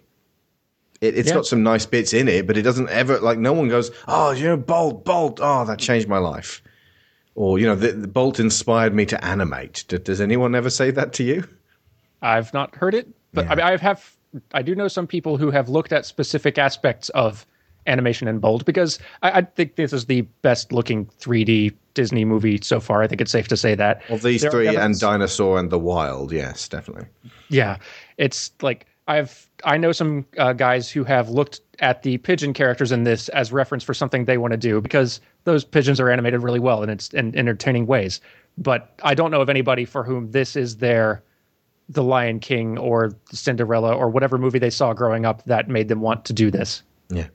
Maybe maybe they're still growing up. I don't know. I'll meet them someday. Lyra really likes it. Yeah, Lyra liked it. Yeah. Like Okay. to a, an asking to watch it again on several occasions degree. There are lots of parts of it I actually do like. I think I feel kind of not even a bit better than lukewarm on it overall because these three films we're covering in this section, the Chicken Little, Meet the Robinsons, and Bolt, I had not watched when they came out just as a sort of form of protest. And also just because I didn't hear many great things about them. Some people told me that Bolt was pretty good, but I just assumed that this was Yeah. the just the low point that we had to go through so I could watch The Princess and the Frog when that came along. But uh watching it now, I actually like a lot of it. Yeah, I'd say Bolt is more consistent the whole way through tonally than uh, and more steady. It seems to have a very steady hand uh, relative to uh, Meet the Robinsons, where there's a, a lunatic or a monkey at the wheel. Um, but the, Meet the Robinsons has those spikes of emotional um, impact for me, which this never reaches. Although I believe Sharon preferred it. I did, yes. Uh, can you explain why, Sharon? Um, it- uh, mainly for me, right. I wasn't expecting to get anything out of this. I've never seen it before. Um, I, I didn't know the plot, or I knew it involved a dog. Um, that was it. That was the extent to which I knew about it. And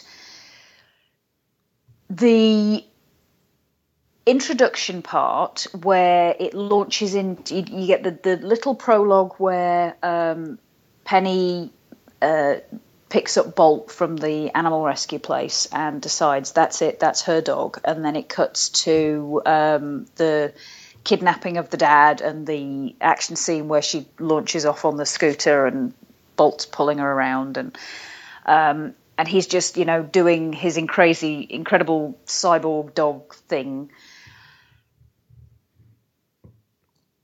And all of a sudden because because i was kind of and i said to you it's done a similar thing to what chicken little did in that it launches straight into the action without much in the way of preliminaries um, but it does it in a way that it, it, it uses visual language immediately in a way that Chicken Little never did.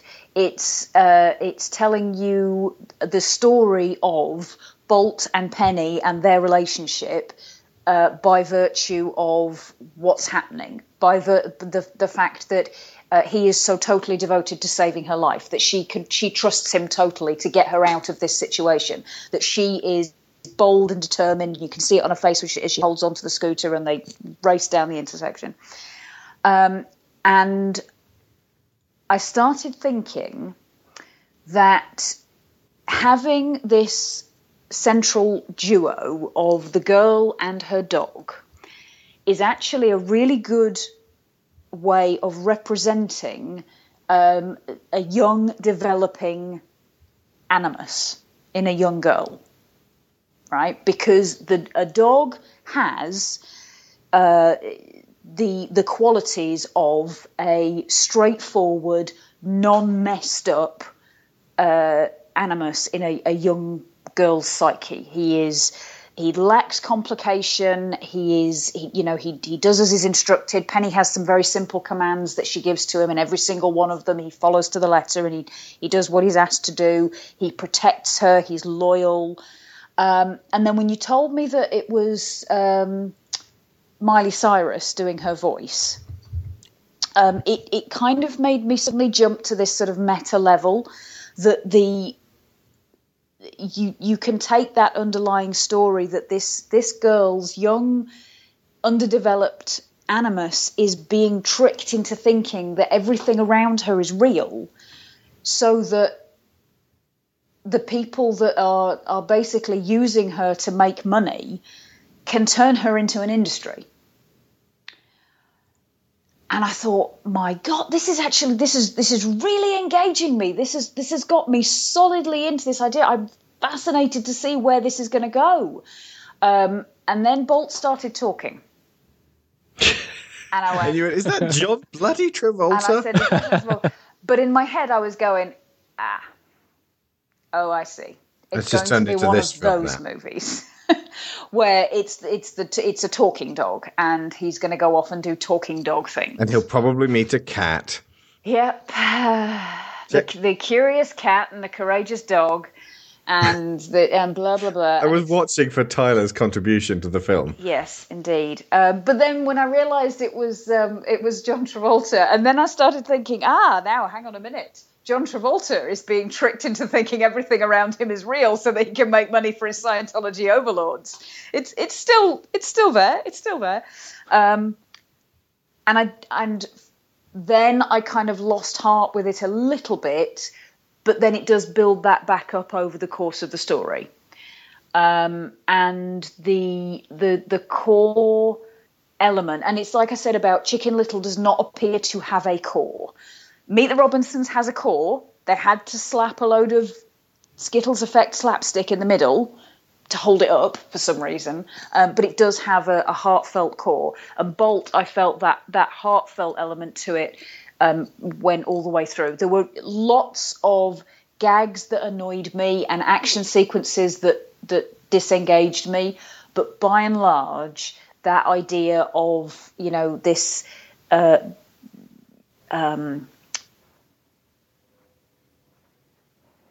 Bolt having this belief that he is a hero, um, and the ups and downs of, of the people around him either trying to uh, mislead him on that, convince him on that, dis, uh, you know, disabuse him of those notions if that seems like the most appropriate thing to do, and it ultimately being about how he responds to those things and what behaviour it elicits from him. I was really engaged with that, and I I actually thought that the uh, the the animation sold it for me. The fact that you're absolutely right, Dan, about the quality, and I could see the direct line between this and Zootopia.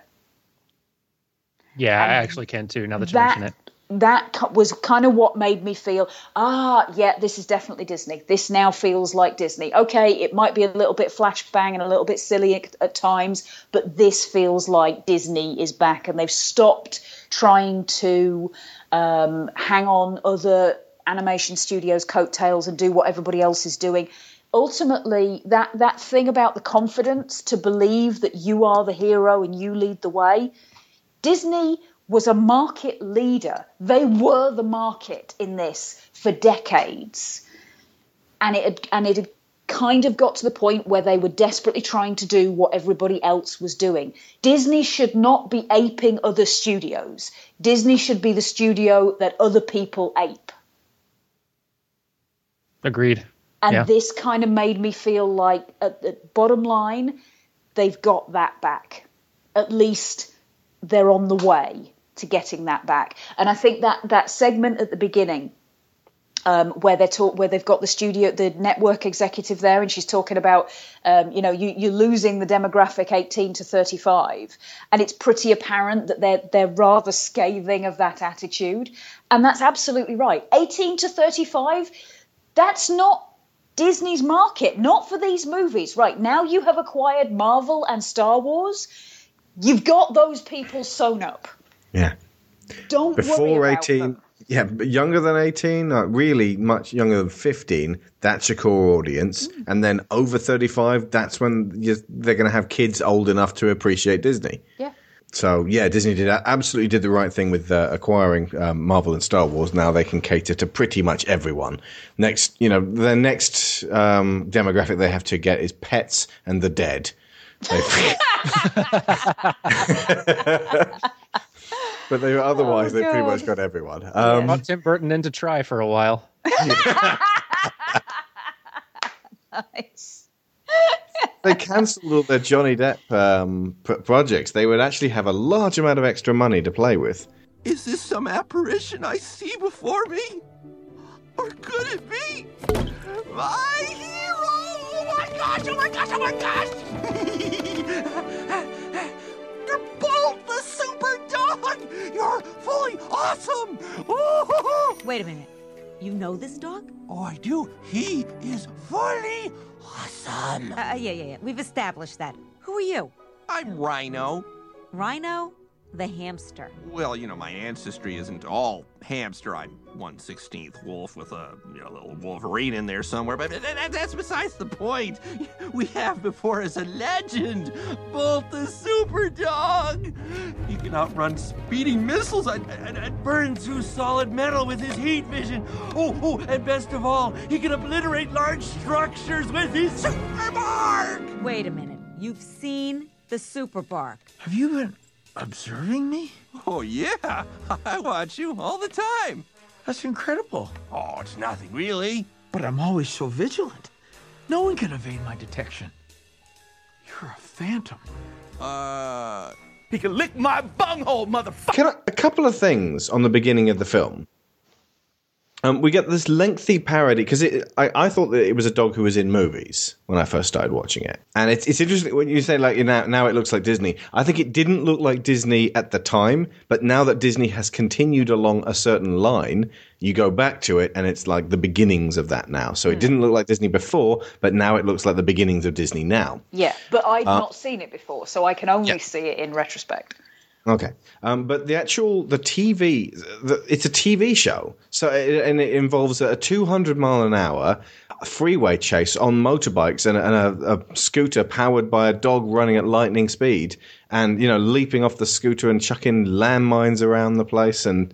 And and then, like barking and like everything, you know, flying backwards. And the, I looked up the ten most expensive TV shows of all time, which this would be on. I wasn't looking for this. I was looking for anything which even might remotely compare to this. And it's all things like ER and Game of Thrones, uh, Deadwood. You know, Deadwood cost 4.5 million per episode because they were maintaining a, a real life Wild West town. But not one of these involves freeway chases.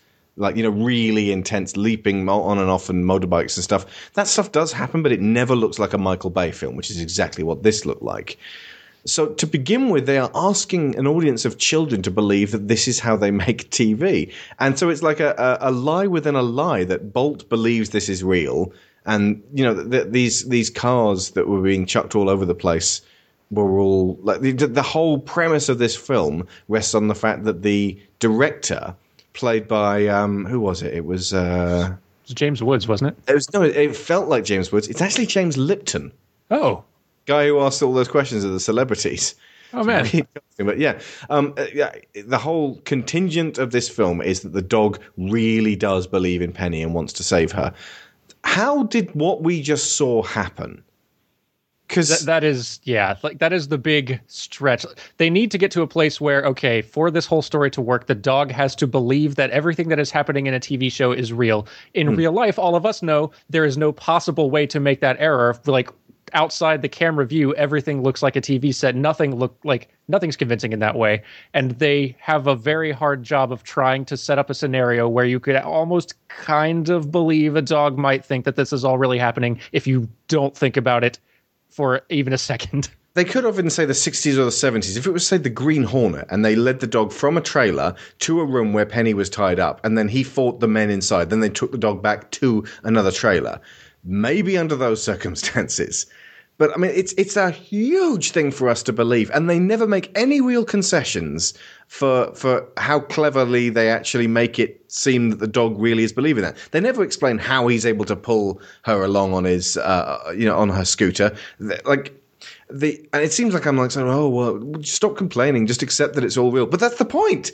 Bolt accepts that it's all real. I'm not Bolt. I'm the discerning adult in the audience. I need answers. and even as a child, I'd have been going, well, hang on a second. James Lipton is now watching what we just saw, and it's already been edited together. It's already gone through color processing and sound mixing and sound effects and all of the just all of the things that children don't understand need to be done for a TV show or a film. And they go, "Oh, there's a boom mic in there." Well, it doesn't matter. Digitally edit it out.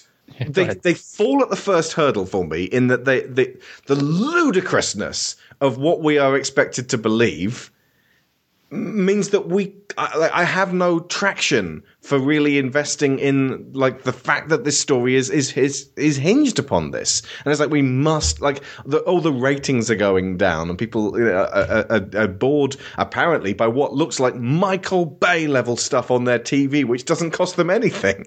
If it was this would be the most viewed film of all like TV show of all time especially if you knew that the dog thought it was real. That would be like this weird dog experiment to watch every week. It, it kind of has an edge of the Truman Show about it. The thing but they never really explore that. The the edge of ludicrousness for me in that is that there is a director who is deluded enough to think that it is necessary to go to these lengths to convince a dog. Here's how it works though. The dog believes the threat. The dog doesn't need to believe that he can hold a car in his jaws. The dog doesn't need. To How did they do that? There was actually a guy dangling in there. I can understand if it was a very light car, but there's a guy in there. Right. You don't need to worry about the boom mic. Do you know why? The dog doesn't know what a boom mic is. You have Yeah. no context. Dog's that for boom savvy. mic. It worked it out earlier. Yeah, Like, indeed. that's What mic. they're, they're crediting the dog with way more intelligence at this point than the dog actually transpires to have. Even ludicrous. once we know he can talk. as an afterthought, and I know I should have thought of this on the day, but it's ethically questionable to have a dog believe it's real the whole time. Remember all that fuss that everyone made when a dog's purpose was in the development stage and an Alsatian dog had to jump into a carefully organized stunt river and the Alsatian dog wasn't too happy about it? That Alsatian believed it was too real if you throw all the ethics out the window for the actual producers of this show, they would still have to deal with anti animal cruelty groups who would have quite a few legs to stand on. I do love the idea of a method director, though, that as a phrased character. Yes. Nobody would work with him, ever. Oh. No, he'd have been fired for being super difficult with the uh, studios. They wouldn't have got to this phase where, um, you know, the execs are giving him lip. One good thing, though, after you get past that madness, which, by the way, is the most interesting part of the movie because it's so contentious and it's so like full of questions that I was really engaged with it because I was like counting the things that hang on, hang on, and it gets into the sort of the more bland. It's just the incredible journey, by the way, folks. It, that that's all it is. It's the incredible journey with the Buzz Lightyear "I'm actually a space ranger, no you're not" thing bolted onto it. eh? Once it gets to that, I, I noticed that there were a lot of different body shapes in this film. There were various different ethnicities, which they don't normally do. And in fact, it made me think, hang on, looking back on it, Disney haven't gone for, you know, manifestly Indian characters in their films since then. Why not? It's a really good idea because it, and they point out repeatedly that these people who are sort of support cast in this film are doing jobs and are being people in a way that Chicken Little never even entertained for a second because they're just stupid cartoon dogs. So that was a bonus point. Um, the the meta commentary on the fact that um, like which obviously only took on massive meta meaning once of Miley Cyrus and how messed up her life became as a result of Mickey Mouse himself. just the, the fact that that is then something you can go back and look at and just, see her like Pe- Penny, the little girl in this, eventually escapes from the claws of uh, showbiz and goes off, and some other child gets drafted in her place, and um, you know she just wants to be a, a regular kid, and it kind of feels like if you'd maybe taken Miley away at a certain time, because you know, and I, I, I'm not going to really get myself all tied up in the whole. She doesn't seem happy. She seems like she's you know gone through at least one breakdown already on stage, but it is beyond a doubt that taking young girls of, of, of, of their most impressionable age, turning them into mega stars, and then controlling every movement throughout their teenage years is not going to result in them being totally hunky dory. I came in like a wrecking ball. I never hit so hard in love. All I wanted was to break your walls. All you ever did was wreck me. Yeah, you, you wrecked me. Uh, I, I think that overall, if the thematic core stuff that Sharon was talking about earlier, if they had managed to carry that all the way through consistently, because I, I think they stumble and it kind of gets lost here and there in various places. That there are various parts of the movie where I start kind of losing track, maybe what the whole movie is about, because I think it's kind of about a few scattered different things and not any one of them singularly, the way that Meet the Robinsons was. I think I would actually love this movie. Mm-hmm. As it is, I think I end up feeling like I'd still actually like it in a lot of surface ways. Like Chicken Little, I don't like in any surface ways. Meet the Robinson, I like kind of despite its surface. This one, I actually enjoy the surface a lot more. I, I like both Mittens and Rhino as characters. I, the local stereotype pigeons are really entertaining. Hmm. Uh, Mittens being a pigeon crime boss in Manhattan is kind of funny. Mhm. Uh, that learning to beg sequence of bolts is pretty entertaining as well, and that travel montage is actually really beautiful looking Mhm. uh, for the second uh, about two thirds through the movie. But um, I do feel like there is something confused in the core that if that were firing on all cylinders, would actually make this a pretty great movie. Yeah. I, I want this to be the film that uh, Sharon kind of described seeing in bits in in bits and pieces in that in those opening sequence. Yeah. I think uh, Rhino and um, Mittens, the, uh, the the cat and the hamster that he meets, are deceptively generic when you first get you know meet them, but they have they have little things to them which kind of you know flesh them out. Uh, you know, Rhino has a, a very a core of wanting to do the right thing, and he's, you know, he, he's super intense about everything, which obviously is, is you know going to amuse the kids. And he has an energy to him. He kind of reminds me of Olaf, but without the uh, whimsy, if that makes sense. Yeah. Um, you know, he, he's you know fiercely determined, and, and that's amusing because he's a hamster. Um, but uh, the the wise cracking cat, you know, who's also they could probably have pushed that relationship a bit more, like have her and Bolt argue more, and eventually um, j- just to have her push too far. The when she tells him about abandonment, because and that she specifically uses the word declawed. I don't think I, I didn't pick up on the fact that they mentioned that before. Um, did they? Did they ever mention the It's, declawing? it's the first. Basically, she's in the int- uh, the first time you see her. Yeah. She's talking about her claws. Yeah. She never pops them out.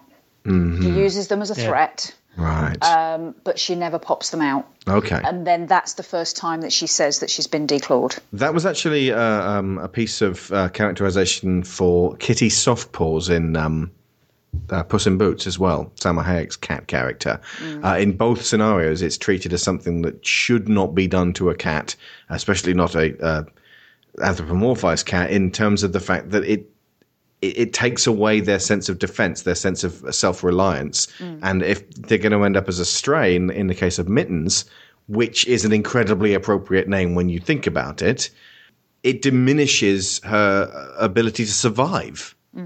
Bolt's immediate reaction to to, this, uh, her opening up and saying "I was abandoned," is to abandon her, and Bolt never apologizes for that.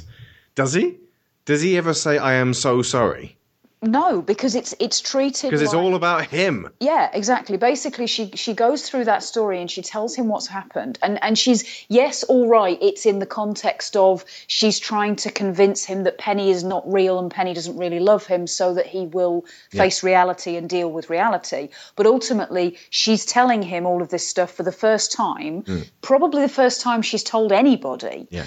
and she gets to the end of the story and his first line is yeah but penny's not like that it's it's immediately yeah i understand your life is terrible but let's talk about me for a moment we've been talking about you the whole film bolt let's let's give the cat a moment shall we Yeah. It and just- then Rhino browbeats her for abandoning her friend. He's the one Hmm. that buggers off. So yeah, I mean, it, it, Bolt's That's- a weird that's- combination of Woody and Buzz in that he's obsessed with his owner in the way that Woody is, um, and he's deluded in the way Hmm. that Buzz is. But I think that's Rhino's attitude is slightly different because he's acknowledging, he's basically saying Bolt is deluded. Mm. If we let him carry on being deluded, he's going to get hurt. He needs our help. Yeah. I, it's interesting because I hadn't actually thought of the uh, the Bolt leaving Mittens in that context before, and it, that's a. Uh, I'll have to think about that one for a while. At the time when I was watching it, it felt more of a case where, like, if Bolt, like, it felt more like Mittens was the one departing, even though Bolt was the one leaving the scene at that point, because the what the like the train, the metaphorical train they were on was a train back toward where Bolt was, and then Mittens was the one jumping ship at this point Yeah. and and Rhino just didn't realize that he would get that uh, the train had left.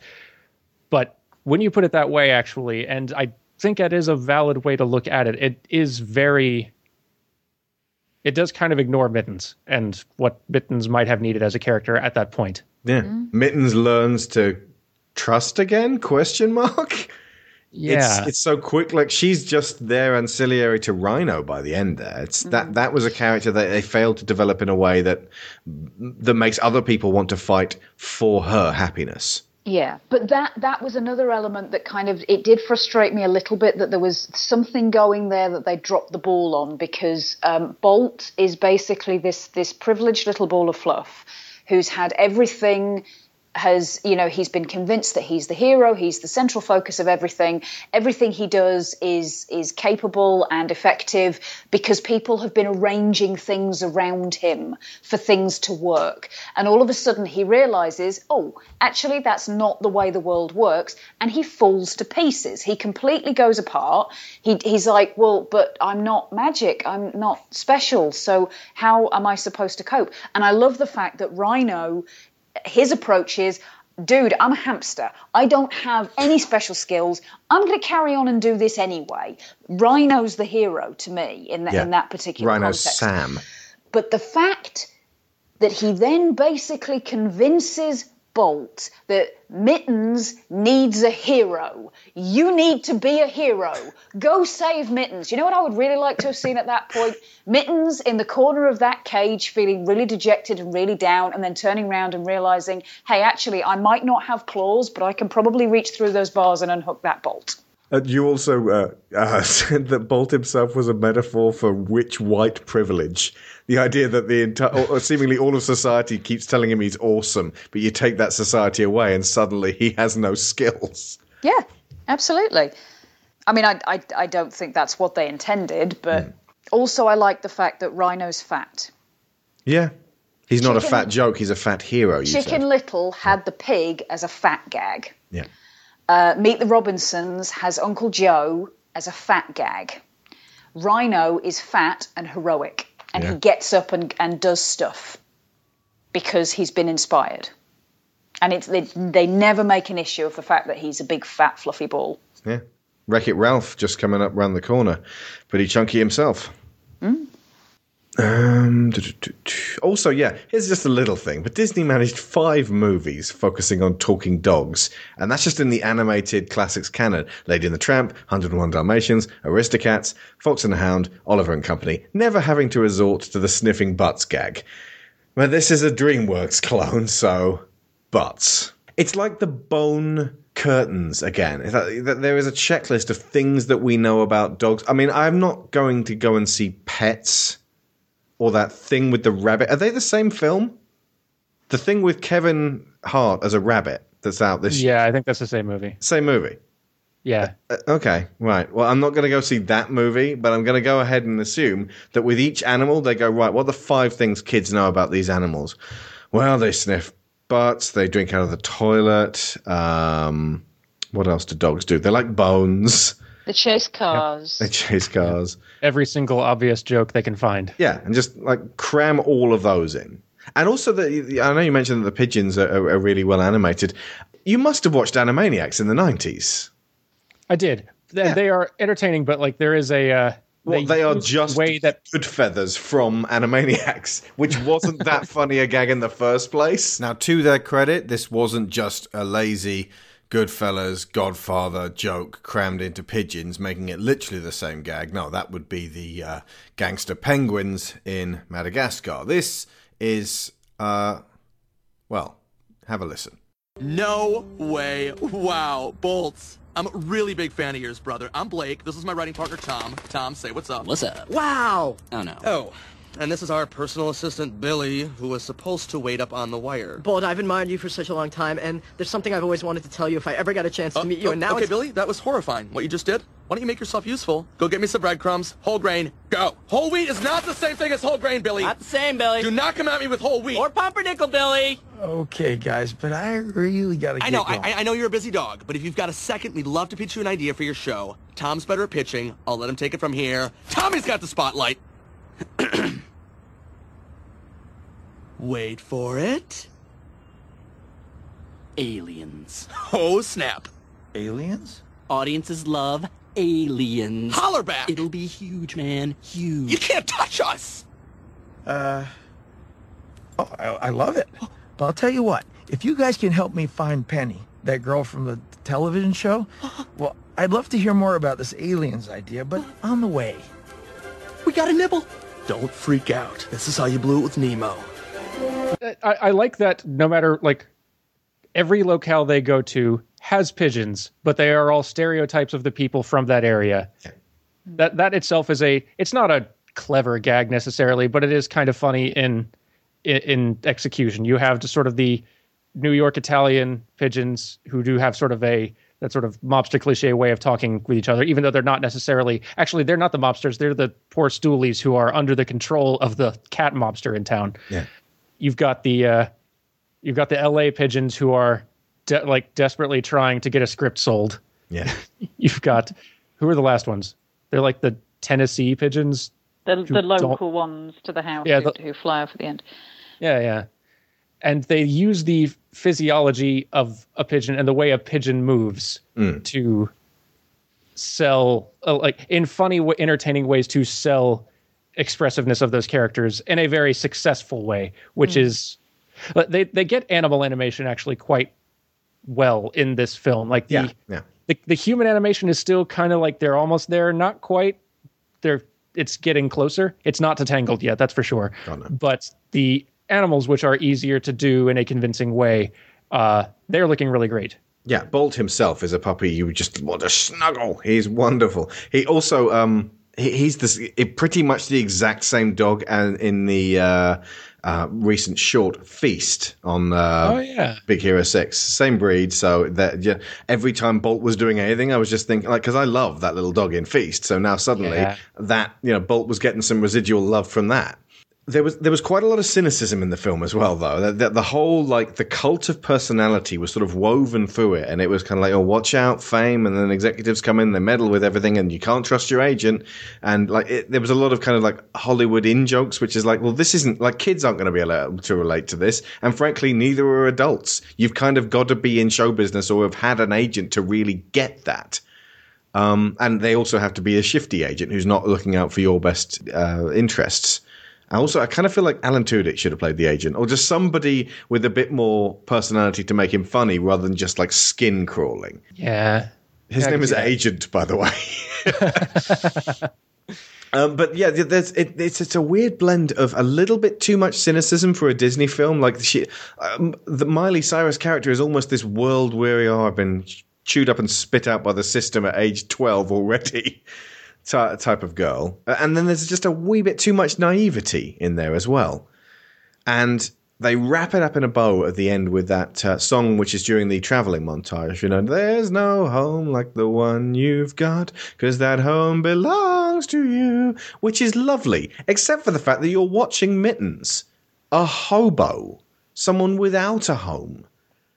That that is such a cruelly naive song to sing in a kind of a brainless way while around the homeless.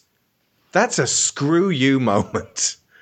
And then they finish on that. And it's like, well, that's a lovely moment because um, Penny took in this cat and this hamster. But she didn't have to. She could just have taken Bolt home and they would still have been strays. The hamster ain't getting home from where he is. That is a dead hamster. As soon as he tries to cross the road, whoom. It also it doesn't apply to people who aren't happy with their homes or maybe have unpleasant home lives or maybe have dangerous home lives or maybe had deeply traumatic home lives for that to be sung in a sing-song voice deeply excludes people who have to find their home with other people That's It's true. That's a moment of naivety where the cynicism could be used to temper something, to temper it out a bit. Yeah, and um, like you know, like all you have to do is that exact moment, and like have Bolt practically sing that song to her because like he's heard it from somewhere else, and then have her go, "Yeah, well, you know, maybe you because you have a home, that's fine for you," and for for that to be like part of her development as a character, and and effectively, part of his. Yeah. He learns that that's he learns that not everyone has what I have, and uh, ultimately her sort of you know I'd been replaced thing. Uh, no, I, I was I was about her. I was abandoned is Jessie from Toy Story two. His I was replaced is Lotso from Toy Story three. It's interesting that Lasseter came on board, and suddenly you got Buzz, Woody, Jessie, and Lotso all in the same movie. Yeah. That moment, actually, just uh, talk about that for a second. When he sees, he goes to the studio and he's about to um, approach Penny, Replacement and the other bolts. dog, yeah, the other dog runs in from the side.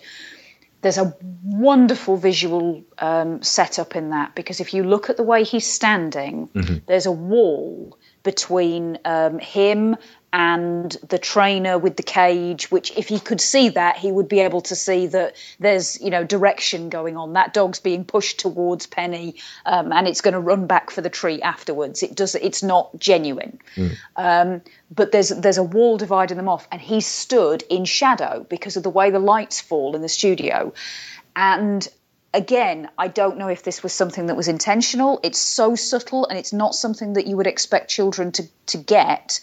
But it struck me that that is very much about how it feels when you're in a period of depression. You can't see out of the shadow. You can have the facts all around you, but you can't see them.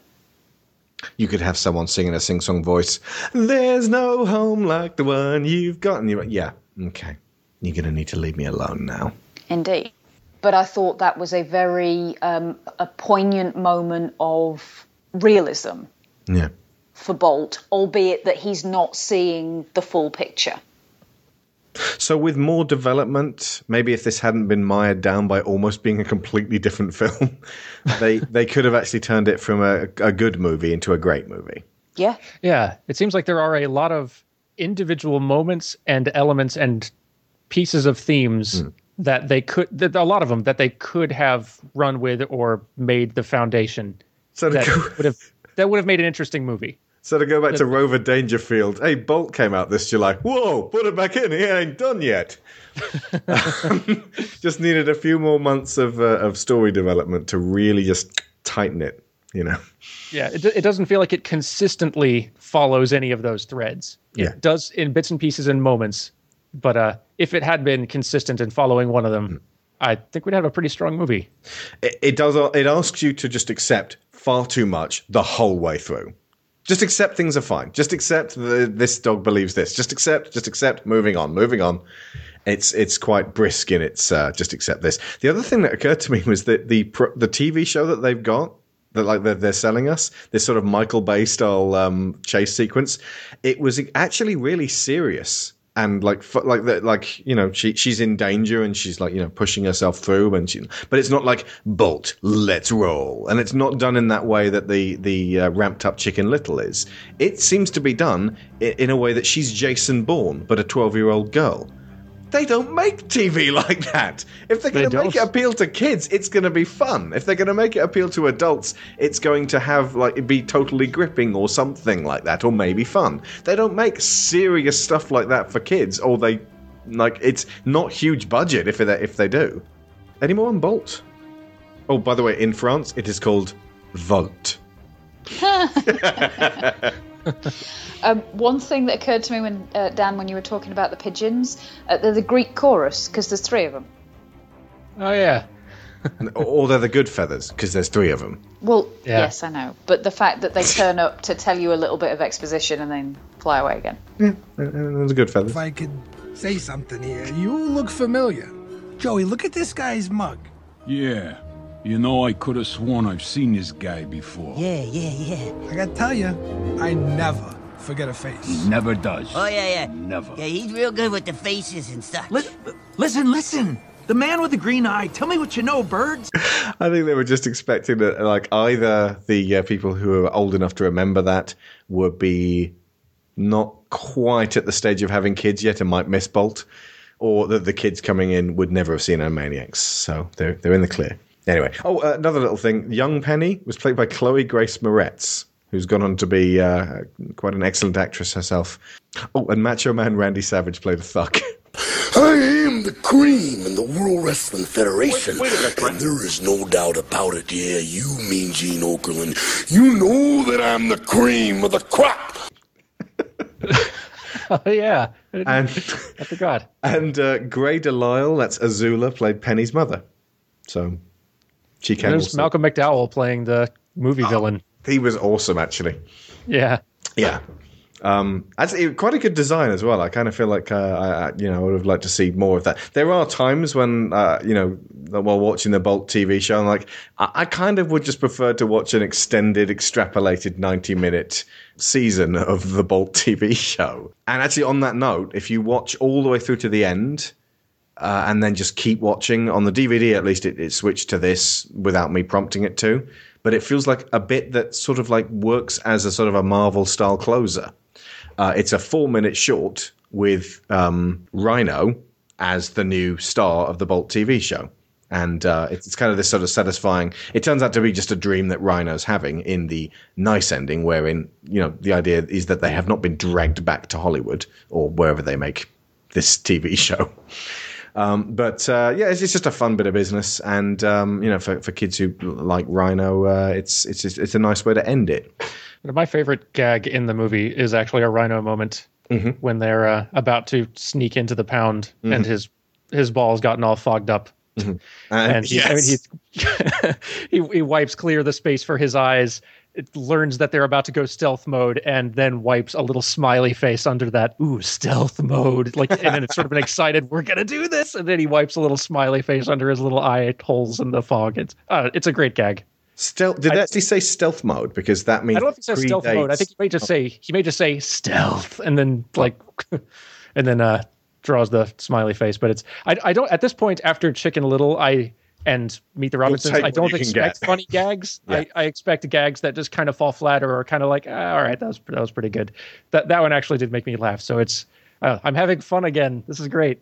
Oh no, you're absolutely right. I'm confusing it with the uh, the end bit. It is a smiley face when he's breaking into the pound. It's the uh, the short which I just mentioned where he believes he's on the TV show, where he puts a frowny face instead. Oh, a callback. Nice. Yeah, callback that. Yeah. Um, actually, this I think probably the animation in this probably reminded me most of The Incredibles. Yeah, a little bit. I could see that. Yeah. I do wonder if there was some tech sharing that happened once Disney acquired Pixar because they've they've mostly tried to keep those two studios as separate entities in culture and in lots of things. Like Yeah. I don't Catmull and Lasseter don't want to make Disney animation into Pixar too. They want it it's a different studio that deserves to have its own separate legacy. But I do wonder if they do share if they did share some tech around this time because the the jump up in lighting and rendering is hmm. really noticeable from Meet the Robinsons. I do believe you when you say that, but if you showed someone Big Hero 6 without the logos at the beginning or the end and never made any concessions to which studio it came from, the average person would not be able to tell you which. I agree. I, I wouldn't be able to tell you which. Yeah. That's not a bad Uh, thing. I They're both agree. I- such high quality bars now that Disney and Pixar, like, you know, Pixar just released The Good Dinosaur. Is That was them, right? That was them, yes. Yeah. To mo- I mean, that's the first Pixar I haven't seen at the cinema since um, Cars 2.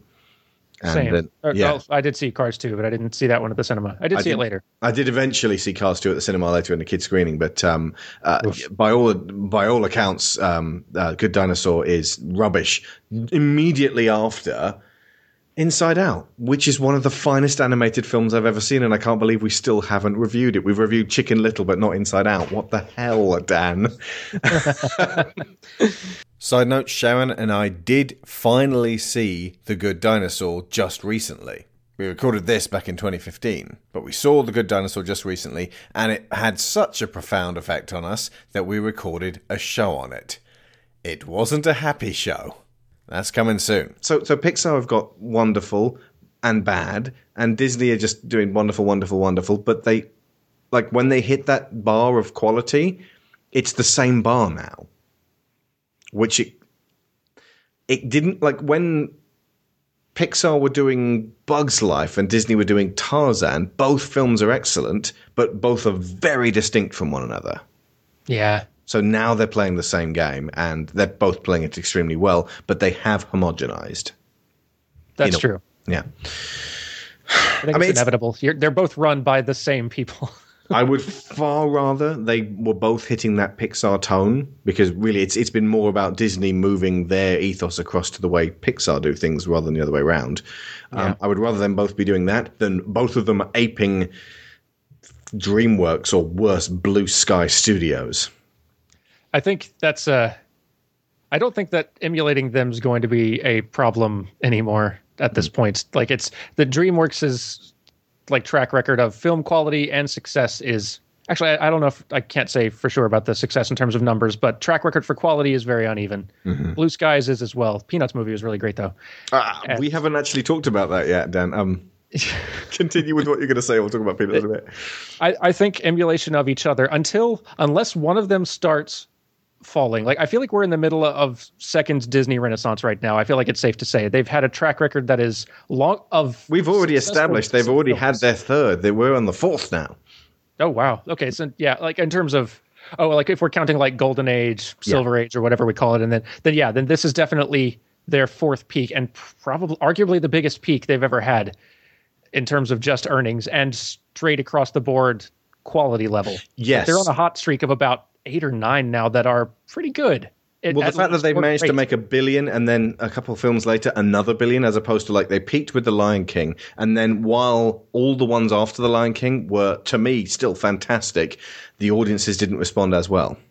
Yeah, and it started getting uneven as soon as you started getting toward Fantasia 2000, which is okay, and then you get toward Dinosaur, which is rough. Emperor's New Groove is great, but didn't earn. Hmm. Atlantis is troubled. Lilo and Stitch is great. Treasure Planet is pretty good, brother. And it starts just. I close off that renaissance at, at Fantasia 2000 is the book end. Like you know, this That- that is where like a good place. it stops being that. Like Tarzan's the last one in that uh, period. Yeah, I think that's a good place to cut it off at that point. But but yeah, at this point, if you even if we ignore Bolt and just say Princess and the Frog is where Yeah. the start of Start of Princess and the Frog, begins. just still going. Even I, uh, Winnie the Pooh is a lovely film, even though nobody went to see it. So technically, it still scores on the quality stakes, even if it doesn't No, hit the box office. Yeah, But that means there are eight films in of straight quality. which they've never. Yeah, you're right. They've never hit, Yeah. hit eight before.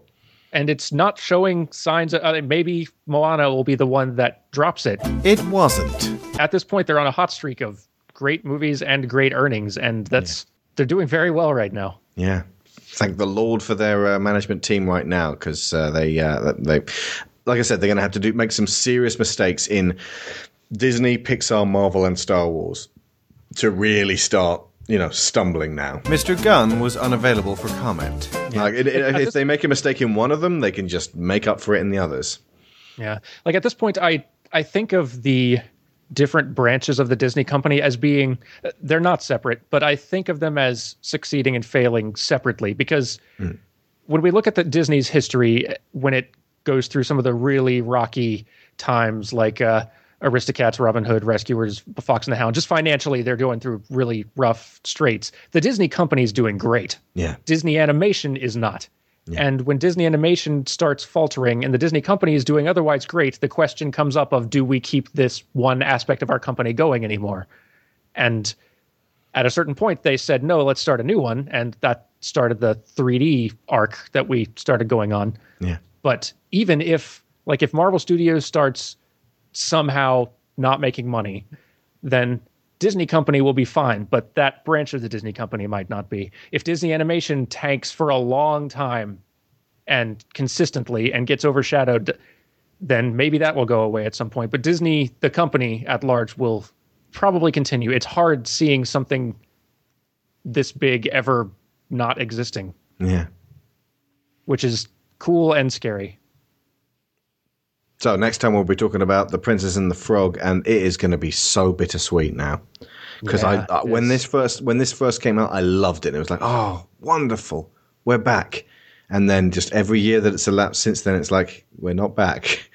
This Yeah. back, backness has not occurred. This was it. This was the one time, and Winnie the Pooh is sort of a postscript. So yeah, one of my absolute favorite Disney's, Musker and Clements. Wonderful film. If you guys haven't seen it yet, go get The Princess and the Frog. School of Movies is funded by our loyal supporters on Patreon, and our $15 tier gets sponsor credit every episode, so a major thank you to Joel Robinson, Abel Savard, Kevin Otero, Luke Hatfield, Nick Ord, Duran Barnett, Tom Painter, Finbar Nicole, Jameis Enright, Mark Lush, Dan Mayer, Joe Crow, Chris Finnick, Toby Jungius, Dave Hickman, Aaron Lecluse, David Garcia Abril, Kieran Dashler, and Lorraine Chesham. And we will be back next week with the all too brief return of the classical cell animation style with the masterpiece that is The Princess and the Frog. So until next week, I've been Alex Shaw, I've been Sharon Shaw. and He can lick my bunghole, motherfucker. I have got so much to give. I swear I do. I may not have nine lives, but this one feels brand new. Yes, I've lived a good one. I have tried to be true. There are some things I never realized till I met you. How the wind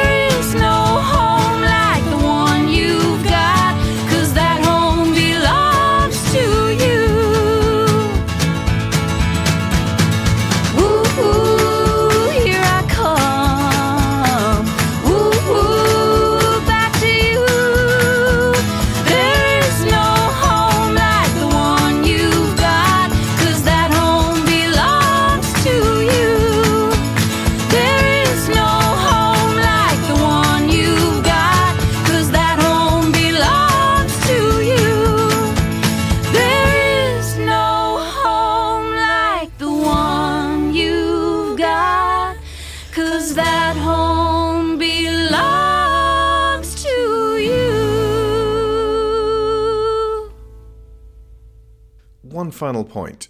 That song was sung by Jenny Lewis of Rilo Kiley, who was in The Wizard, playing a tween girl with a broken home, who met two other runaways, and pretty much ends up as part of their family. Huh.